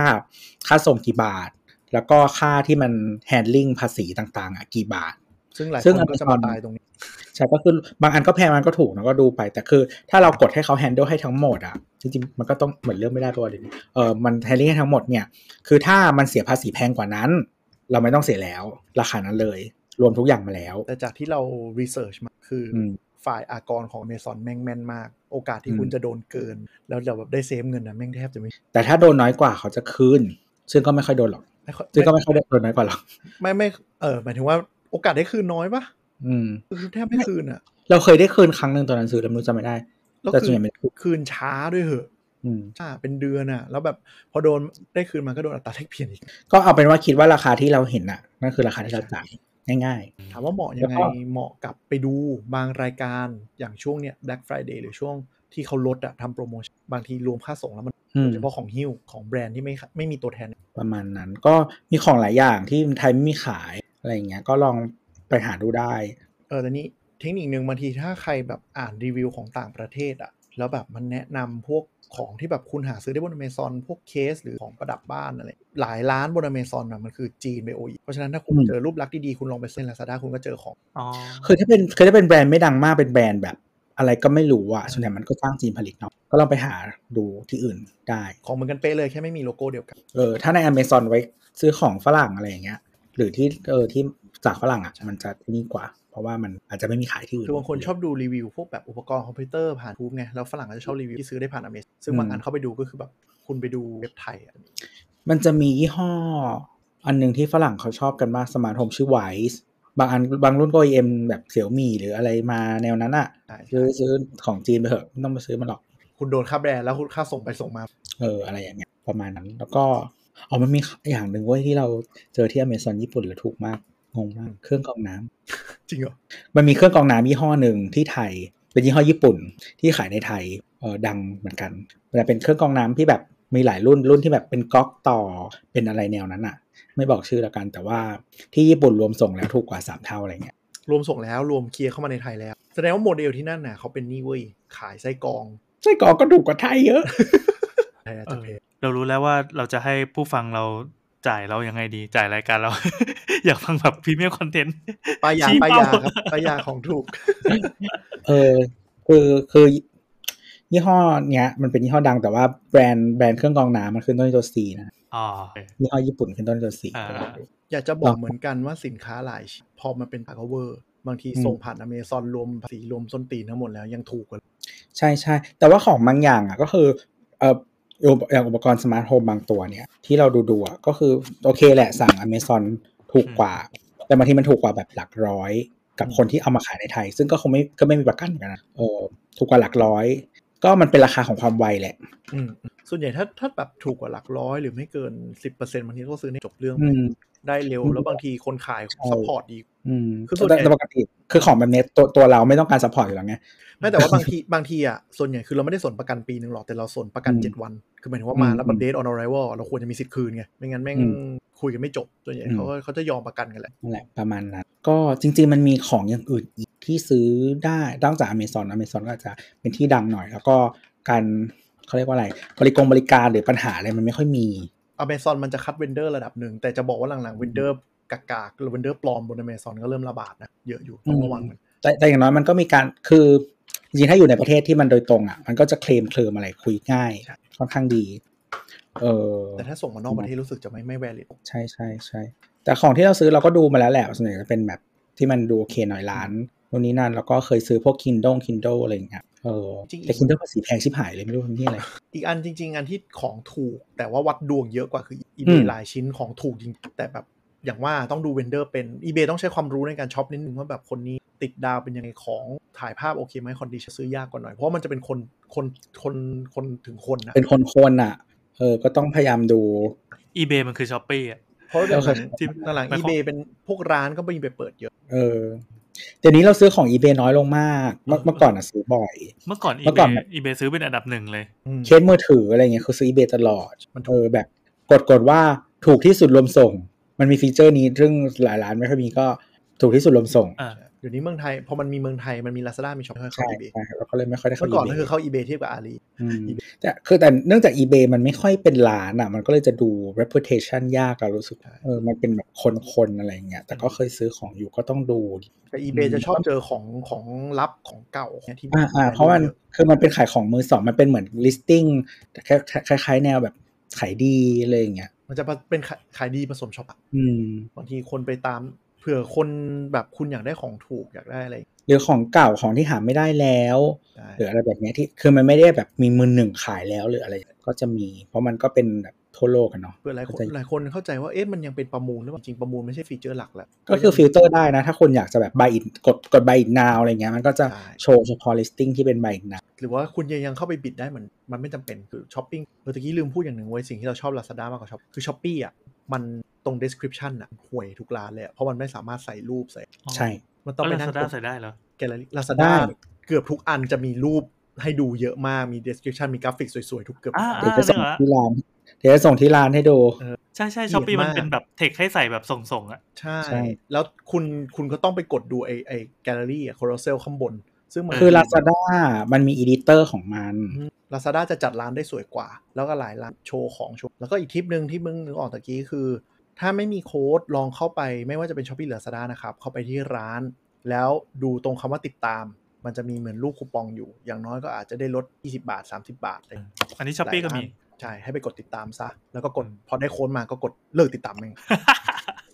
สงสารละ เราต้องขนาดนั้นเลยเหรอ ไม่หรอกแต่จริงๆแต่จริงๆหลายร้านที่คุณจะซื้อบ่อยๆหรือคุณชอบโปรดักต์เขาว่ากดติดตามไว้เลยก็ได้ เพราะจะชอบมีโค้ดลับที่ส่งเฉพาะในอินบ็อกซ์มาให้ อ่าใช่ ใค ค ร รับ ไม่รู้ตาม ซึ่งเราไม่เคยดูเลย เราเป็นวิธีคน คื คืออขี้เกียจดูอ่ะ เราอะเช็ค ใช่ อิ ใช่ นบ็อ แต่ ก โค้ บ่ ด อย โค้ดมันก็จะไม่ค่อยแบบดีอะไรมากนะ เราเช็คอินบ็อกบ่อยโดยเฉพาะในช้อปปี้เพราะว่าเพราะว่ามันเป็นคนขายด้วยอะ อินบ็อกแม่งรวม กัน ใช่ สำคัญมาก อ่ะแล้วก็จริงๆช้อปปิ้งต่างประเทศนอกจากอเมริกอันหลักๆก็คือเว็บของเขาเอง คือเทรนด์ของเมืองนอกเนี่ย หลายร้านเขาก็จะเริ่มไม่พึ่ง Amazon แล้วจะเปิดหน้าเว็บของเขาเอง โดยเอนจินพวก Shopify Magento อะไรอย่างเงี้ย อืม พวกเนี้ยจะชอบแจกโค้ด โดยโค้ด new user เนี่ย ส่วนใหญ่จะคิดอะไรไม่ออกทุกเว็บใส่ welcome ไปก่อนก็ได้บางทีจะได้ลดฟุกฟรีๆ ใส่โค้ดไปเลย welcome เนี่ย อันนี้ต้องเป็นเฉพาะวงการหรือเปล่า มา คือแบบเผื่อเผื่อแบบคุณผู้ฟัง ของของเกือบทุกอย่างอ่ะ มันชอบทำเว็บเองหมดแล้วแหละ ใช่ของที่มีแบรนด์หน่อยนะที่เป็น เคยซื้อพวกนี้ไหม Kickstarter อ่านี่นี่นี่ำลังำลัง มี จะ โกโก้ อ่าคิดอะไรไม่ออก แต่ว่าเดี๋ยวนี้เออ แต่มันสแกมมันก็เขาก็พยายามจัดการอะนะก็ แต่ก็ยังต้องดูดีๆอยู่แหละรู้สึกว่า เออแต่จะบอกว่าเว็บพวกเนี้ยถ้าครั้งแรกเข้าไปก็คิดไม่ออกลองใส่เวลคัมเหมือนกัน มันจะชอบมีส่วนลดให้ลูก หรือถ้าไม่มีจริง ๆ พยายามไปส่องอ่าช่องทางสื่อสารของแบรนด์ เช่น Facebook Page หรือ Instagram จะชอบไปแจกโค้ดบนนั้น จริง ๆ ไปกดซับก็ได้แล้วสักพักหนึ่งอ่ะ หรือว่ากด add to cart อะค่ะ อ่า แล้วอาจจะกรอกอีเมลลงไป ยังไม่ต้องซื้ออ ม สักพักหนึ่งเดี๋ยวมันจะส่งโค้ดมาให้ อันนี้เป็นวัฒนธรรมฝรั่งมาก ซึ่งเว็บเอเชียไม่มี ฝรั่งจะประมาณว่าแบบ มีของอยู่ในตะกร้าของคุณนะไม่สนใจจริงๆเหรอ ใช่ เอาคนนี้ไปสิลด15%อ ใช่แล้วคือบางเว็บอะเราก็ยังไม่เราก็ยังเฉยๆใช่ไหม อืม สักพักแบบผ่านไปอีกอาทิตย์หนึ่งส่งมาให้ใหม่โค้ดลดเยอะกว่าเดิมอะค่อยซื้อ ง้อร้อยมึงง้อสองที แล้วก็ ใช่ คือถ้าสมัยก่อนอ่ะจะบอกว่าเอาไปเซิร์ชเว็บแล้วตามด้วยคูปองโค้ดมันจะชอบมีเว็บรวมโค้ดมาให้ แต่ยุคนี้ไม่เวิร์กเลยสแปมเยอะมากกาด อ่า ไม่มีแล้ว อย่าไปพยายาม ทำก็ได้ ห่วยมากไม่มีไม่มีอันไหนใช้ได้จริงเลยจากที่ลองเทส แล้วก็แนะนำให้ดูวันเนี่ย อย่างเช่น Black Friday วันพ่อวันแม่วันแรงเว็บพวกนี้ เออคืออย่าง HomePod ที่เราซื้อมาแล้วเนี่ยเราซื้อทำ Black Friday เออตอนนั้นเหลือประมาณ 6,000 กว่าบาทมั้ง จะราคา 7,000 ราคาเต็มเท่าไหร่ หมื่นสอง มันเลย หมื่นกว่า มันเลยเจ๊งกันแล้ว discontinue คือทุกคน อืม จะแบบหมื่นสองกูซื้อแบรนด์โดนอสอะไรอย่างเงี้ย แต่คือตอนนั้นน่ะเออคือตอนนั้นมันออกมาไม่นานมาก แล้วก็คือตอนหลัง Apple ก็ลดราคาลงมา ซึ่งไม่เคยถูกเท่านั้นอยู่แล้วไม่เคยถูกเท่านั้นเลย เออ ก็คือซื้อ แล้วคือตอนนี่คือจะไปซื้อเพิ่มใช่ไหมเพราะมันดิสคอนแล้วใช่ไหมก็คือไม่มีราคานั้นแล้วก็เลยไม่ได้ซื้อเนี่ย แล้วก็ไม่มีสีที่อยากได้ด้วยมีแต่สีขาว ใช่แล้วเว็บเว็บพวกเฉพาะทางอ่ะถ้าเป็นอุปกรณ์อิเล็กทรอนิกส์อ่ะอย่างเมืองนอกอะจะลด อืม B&H เออ BNH อะส่งมาไทยนะ อืม ลองดูของบางอย่างจะส่งมาไทยซื้อได้ คือบางทีมันลดมันมันลดแรงจริง ๆ ลด 50%เงี้ยรวมส่งก็ส่งเหอะยังไงทัวร์อะไรอย่างเงี้ย ใช่ใช่คือลองกดรวมส่งดูแล้วก็ดูราคารวม เออมันเลือกแบบเคลียร์ภาษีให้กับไม่เคลียร์ได้ อืม แต่ว่าเลือกเคลียร์ภาษีให้ก็ไม่ไม่แพงมากก็ก็ลองดูเลือกเคลียร์ภาษีแล้วก็รวมราคาดูจะถูกกว่าที่ไทยแล้วคือ คืออย่างนี้ของอิเล็กทรอนิกส์อะฝรั่งมันจะมีลดเรื่อยๆ ที่บ้านเรามันไม่ลดอะลดสิบเหรียญยี่สิบเหรียญนู่นนี่นั่น แล้วคืออันนั้นอะพอรวมกับราคาส่งอะก็คือถูกกว่าไทย ต้องรอ ก็คือ รอฤดูปะ ไม่ต้องรอก็ได้คือ คือถ้าใครอ่านอ่านเว็บข่าวพวกไอทีอะครับ ใช่ ของอเมริกามันจะมันจะรวมโค้ดขึ้นมาให้เรื่อยๆว่าแบบช่วงนี้อันนี้ลดนะ อะไรอย่างเงี้ย อืม คือ อืมข่าวแนวป้ายยาแหละ ใช่ใช่แบบโฮมพอดลด 20 เหรียญ อ่า อะไรเงี้ยเออหรือว่าแบบ Google Nest นู่นนี่นั่นลด 20 30 เหรียญอ่ะก็กดกดไปเออแล้วก็แบบเว็บอย่าง BNH เนี่ยส่งมาไทย รวมค่าส่งและค่าส่งก็คือส่วนที่มันลดไปนั่นแหละ อืม ก็ส่งมา เพราะว่าของไทยอ่ะส่วนใหญ่ถ้าคนเอามาขายคือมันไม่ได้ขายแบบเป็นดีลเลอร์อยู่แล้วเนาะพวกเนี้ยบางทีเออมันคือราคาเมืองนอก แล้วก็บวกขึ้นมาหน่อย ใช่พวก แต่ แบรนด์ เนี้ย ที่ไม่มี official dealer เขาไม่มีเขาไม่ ใช่ ได้ราคาลดไงเขาซื้อราคาดิบเมืองนอกมาแล้วมาขายต่อ แต่อันเนี้ยมันคือเหมือนราคาไอ้ส่วนต่างที่มันลดให้คือค่าส่งมาหาเราละก็มันก็เราก็จะได้ราคาประมาณที่ เอ้ยอันนี้ติดด่านปะ เลือกถ้า BNH มันเลือกแบบเคลียร์ภาษีให้ได้ ใช่ อ๋ออ๋อ เรารู้คอสแล้ว โอเค หรือถ้าคุณคิดว่าคุณแม่นเรื่องการไปเปิดพิกัดอากร แล้วคุณคิดว่าเอ๊ะจ่ายเองกว่าก็คุณก็บอกไม่ได้ จะดูให้ดีๆ ว่าเขาจะดีแคลร์เป็นอะไรคืออย่างเราเคยซื้อเมื่อก่อนเราซื้อไอ้นี่บ่อย iHerb เอ่อเว็บขายพวกวิตามินเครื่องสำอางเออเคยโดนทำพิกัดผิดบ่อยมาก อืมบางแต่คือบางครั้งเงินมันไม่ได้เยอะก็ขี้เกียจขี้เกียจจะไปคุยด้วยเนกอะปะ ก็จ่ายจ่ายๆไป แต่คือเออคือบางครั้งมันตีทุกอย่าง 30%มึงบ้า คือของพวกนี้มันพิกัดไม่เกิน 10% แต่ อันนี้ ถ้ เรา คน เจรจายังไงอ่ะ มันจะมี คือ แบบฟอร์มมาแล้วก็ถ้า ใช่ ไม่โอเค ใช่ครับ ก็ติดต่อแผนก เหมือนเขาต้องเดินทางไปเองใช่ไหมที่ศูนย์เลยใช่ไหม มันมันจะมีแบบใบถ้าถ้าใครเคยซื้อของนอกมันจะมีใบเขียวที่ไปจ่ายไปสนิท อื อ่าม มันจะมีอันหนึงว่าแบบเขียนคำร้องอะเราไม่โอเค ใช่ ให้ตีคำร้องกลับไป เราก็ไปที่ไปรษณีย์เราก็ไปที่ไปรษณีย์ไปห้องที่นำจ่ายนั่นแหละ แต่เราบอกว่าเราขอยื่นคำร้องเรื่องนี้ไปรษณีย์เขาก็จะเอาของกับใบเขียวเนี่ยส่งกลับที่ศุลกากรแล้วเดี๋ยวศุลกากรก็จะนัดเรามา ก็อาจจะต้องเดินทางไปหน่อย แนะนำว่าของที่แบบมูลค่าโดนโดนหนักๆแล้วผิดจริงๆอ่ะคุ้ม คือบางทีเราสั่งมาแบบ ใช่ หกพันอย่างเงี้ย แล้วพี่กัดอากรผิดจากห้าไปเป็นสามสิบอ่ะคุ้มที่จะไป ใช่ แล้วก็ แต่คือ อืมถ้าเราไม่ ถ้าของน้อยมันไม่คุ้มอ่ะ มันรอนานด้วย รอนานด้วยดิคือแต่ถ้าจากประสบการณ์ที่เราไปสองสารอบ ถ้าเราแม่นจริงแล้วเราชัวร์จริงแล้วเปิดของอะไรจริงเขายินดีให้ตามนั้นเราอยู่แล้ว คือบางอย่างพิกัดมันไม่ยาก อืม แต่สุลกากรมันเป็นเฮียอะไร มันก็เปิด Google ดูก็รู้ราคาไม่ใช่ไหม คือ ไม่ คือบางครั้งมันมีราคามาให้ แต่เขาตีพิกัดผิดพี่ ส่วนใหญ่มันจะไม่ผิดที่ราคาพิกัด หรือบางทีพวกอ่าบริษัทเอ่อเว็บจีนเป็นบ่อย ดีแคลร์หน้าซองผิด ราคามาเป็นส้นตีนอะไรก็ไม่รู้ บางทีไม่ดีแคลร์ราคามาพี่สุนเขาก็จะมั่วราคาขึ้นมาเลยก็ทำให้เราโดนเยอะผิดอันเนี้ยเราก็ต้องเตรียมหลักฐานไปสู้เยอะหน่อย โอ้ใครบ้านไกลก็ลำบากดีวะเนี่ยดี ใช่ เหนื่อย ดีว่าเราเดิ เป็น น ทาง เขา ไป หมดเลย ใกล้ต้อง มาก ไปตรงหลักสี่มา เออใช่ แต่เราเคยไปลอง เออนั่นแหละส่วนไปรษณีย์ อืม ก็แล้วแต่ ก็เออแต่เคยสั่งของมาแล้ว ตีพิกัดผิดแต่ว่าถูกกว่า ก็มึ ก็ น โอ ก็ เค มีใช่ส่วนใหญ่ อันนั้นคือหลอดไฟ ซึ่งหลอดไฟพิกัดผ่านหลอด ส่วนใหญ่จะเจอจะเจอผิดเยอะก็คือผิดพิกัดกับผิดราคาสันบางทีใช้เรทใช้เรทน่าเกลียด คือส่วนใหญ่เราจะเจอเรทสามห้าสำหรับ US ดอลลาร์สามห้าก็คือรับได้เข้าใจได้ บางทีเจอโผล่จากไหน ไม่รู้เขาเมาแตงอะไรมา บางทีมันเป็นมันเป็นมันเป็นการผิดพลาด ไม่ได้ไม่ได้เขาไม่ได้ตั้งใจจะขูดรีดหรอกผิดพลาด บางทีวางเราวีโต้ไปเขาไม่ได้เรียกแล้วเขาโอเค เขาก็เปลี่ยนราคาแล้วก็กลับมาที่ไปรษณีย์ก็มี แต่ส่วนใหญ่ถ้าแบบหนักๆอ่ะเช่นเคสของเราเจอเนี่ยห้าผิดห้าหรือสิบอ่ะผิดเป็นสามสิบอ่ะส่วนใหญ่ก็จะเรียกให้ไปเปิดกล่อง อืม แต่ระวังนะพิกัดบางทีต้องดูว่าเขาเกณฑ์วินิจฉัยยังไง เดี๋ยวนี้ยุคออนไลน์แล้วดัตต้าเบสสุลกากรดีมาก บางเคสเรามั่นใจว่าเราถูกแต่จริงๆผิด เพราะว่ามีส่วนประกอบบางอย่างที่ไม่เข้าขายนะครับ เช่น อุปกรณ์อิเล็กทรอนิกส์บางอย่างที่เขียนว่าเป็นอุปกรณ์ต้องเป็นอุปกรณ์จริง ๆ คือไม่สามารถใช้งานได้ ถ้าใช้งานได้ปุ๊บมันจะโดนพิกัดอีกอันหนึ่ง อ๋อ มันจะเป็นของที่สำเร็จแล้ว ใช่เป็นของสำเร็จ อืม บางอันเป็นแค่ อ่า ส่วนประกอบ หรือบางอันมีแบตเตอรี่ในตัวพอมีแบตเตอรี่ในตัวปุ๊บไม่สามารถเข้าพิกัดอุปกรณ์ได้ เป็นพิกัดอีกอันหนึ่งมันจะมีเลขมันจะเป็นเลขคู่ โอ้ เลขคู่สี่ชุด มันก็จะเป็นหมวดหน้าเป็นใหญ่สุดแล้วจะค่อยๆซับลงไป ส่วนใหญ่มันจะไป อืม ผิดไอ้หมวดสุดท้ายเนี่ยซับผิดอันเพราะมันซับผิดอันปุ๊บเลทมันเลทมันสวิงเลย ใช่ มันมีพิกัดให้อ่านแบบละเอียดไปดูได้ในเว็บ โอ้ เดี๋ยวนี้ดี ากจัง ไหมนุ วะ ตารางมันเซิร์ชง่าย แต่ระวัง อ่า คือ นได้สนใจ ทุกคนตกใจคือมันจะไปกดพิกัดมาตรฐานก่อน ซึ่งพิกัดมาตรฐานนะแทบจะไม่ได้ใช้ มันจะมีกฎหมายเวฟออกมา ก็ไปกดกฎหมายดูว่า คือส่วนใหญ่ถ้าเราสั่งจากจีน หรือสั่งจากประเทศเนี้ยมันก็จะมีพิกัดที่มันจะปรับอ่าเวฟอยู่แล้ว ส่วนใหญ่จะเหลือ 20 แล้วเดี๋ยวเนี้ยไม่ค่อยเห็นยกเว้นของประหลาดประหลาดๆสั่งจากยุโรปก็ก็ยี่ เออเหมือนเข้าใจว่าเดี๋ยวจะมีพิกัดอันใหม่ที่เหมือนยุโรปมัน แต่ FTA จีนนะหลายอันก็คือศูนย์ถ้าสั่งของจากจีนแล้วส่วนใหญ่จีนเจ้าหน้าที่เขาเลยปล่อย เพราะว่า 70%ของเลยมั้งแม่งแบบ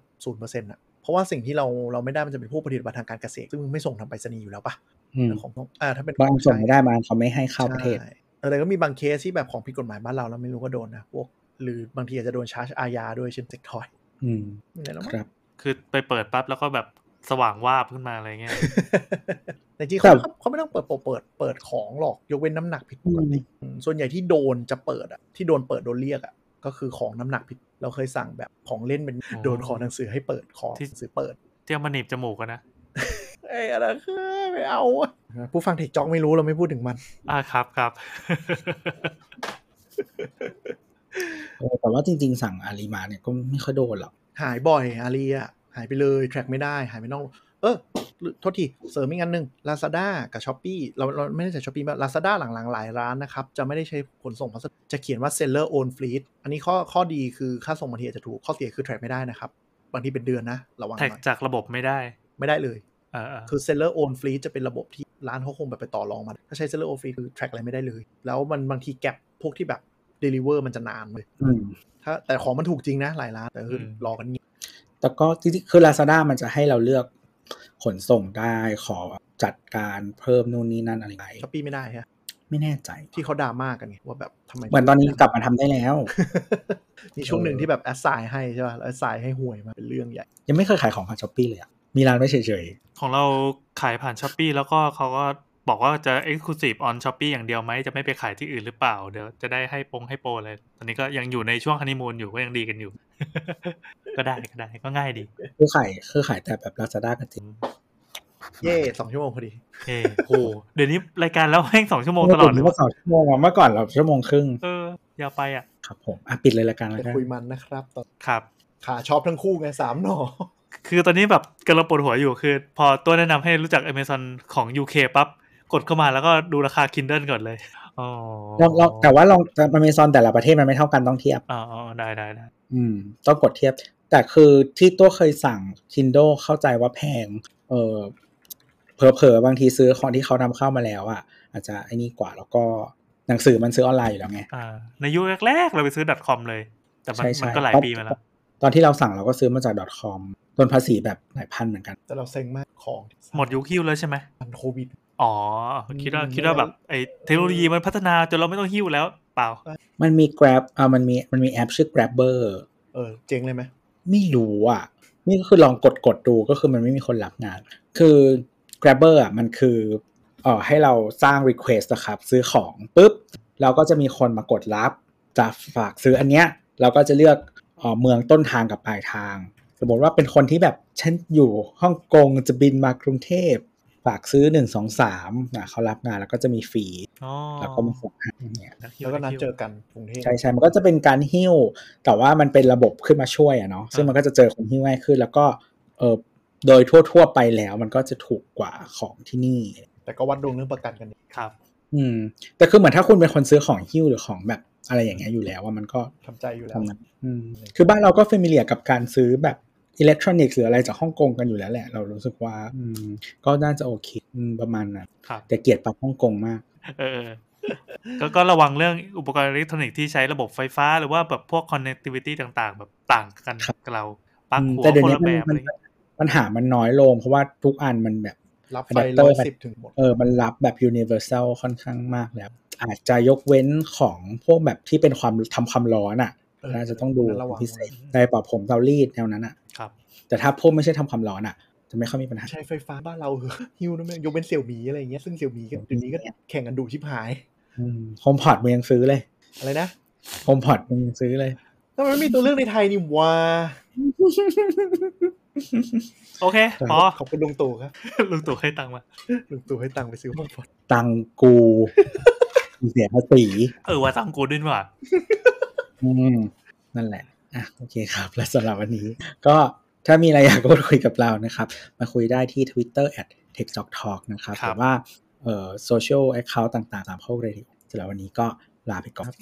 พวกเรดิโอสำหรับวันนี้ก็ลาไปก่อน ครับ เ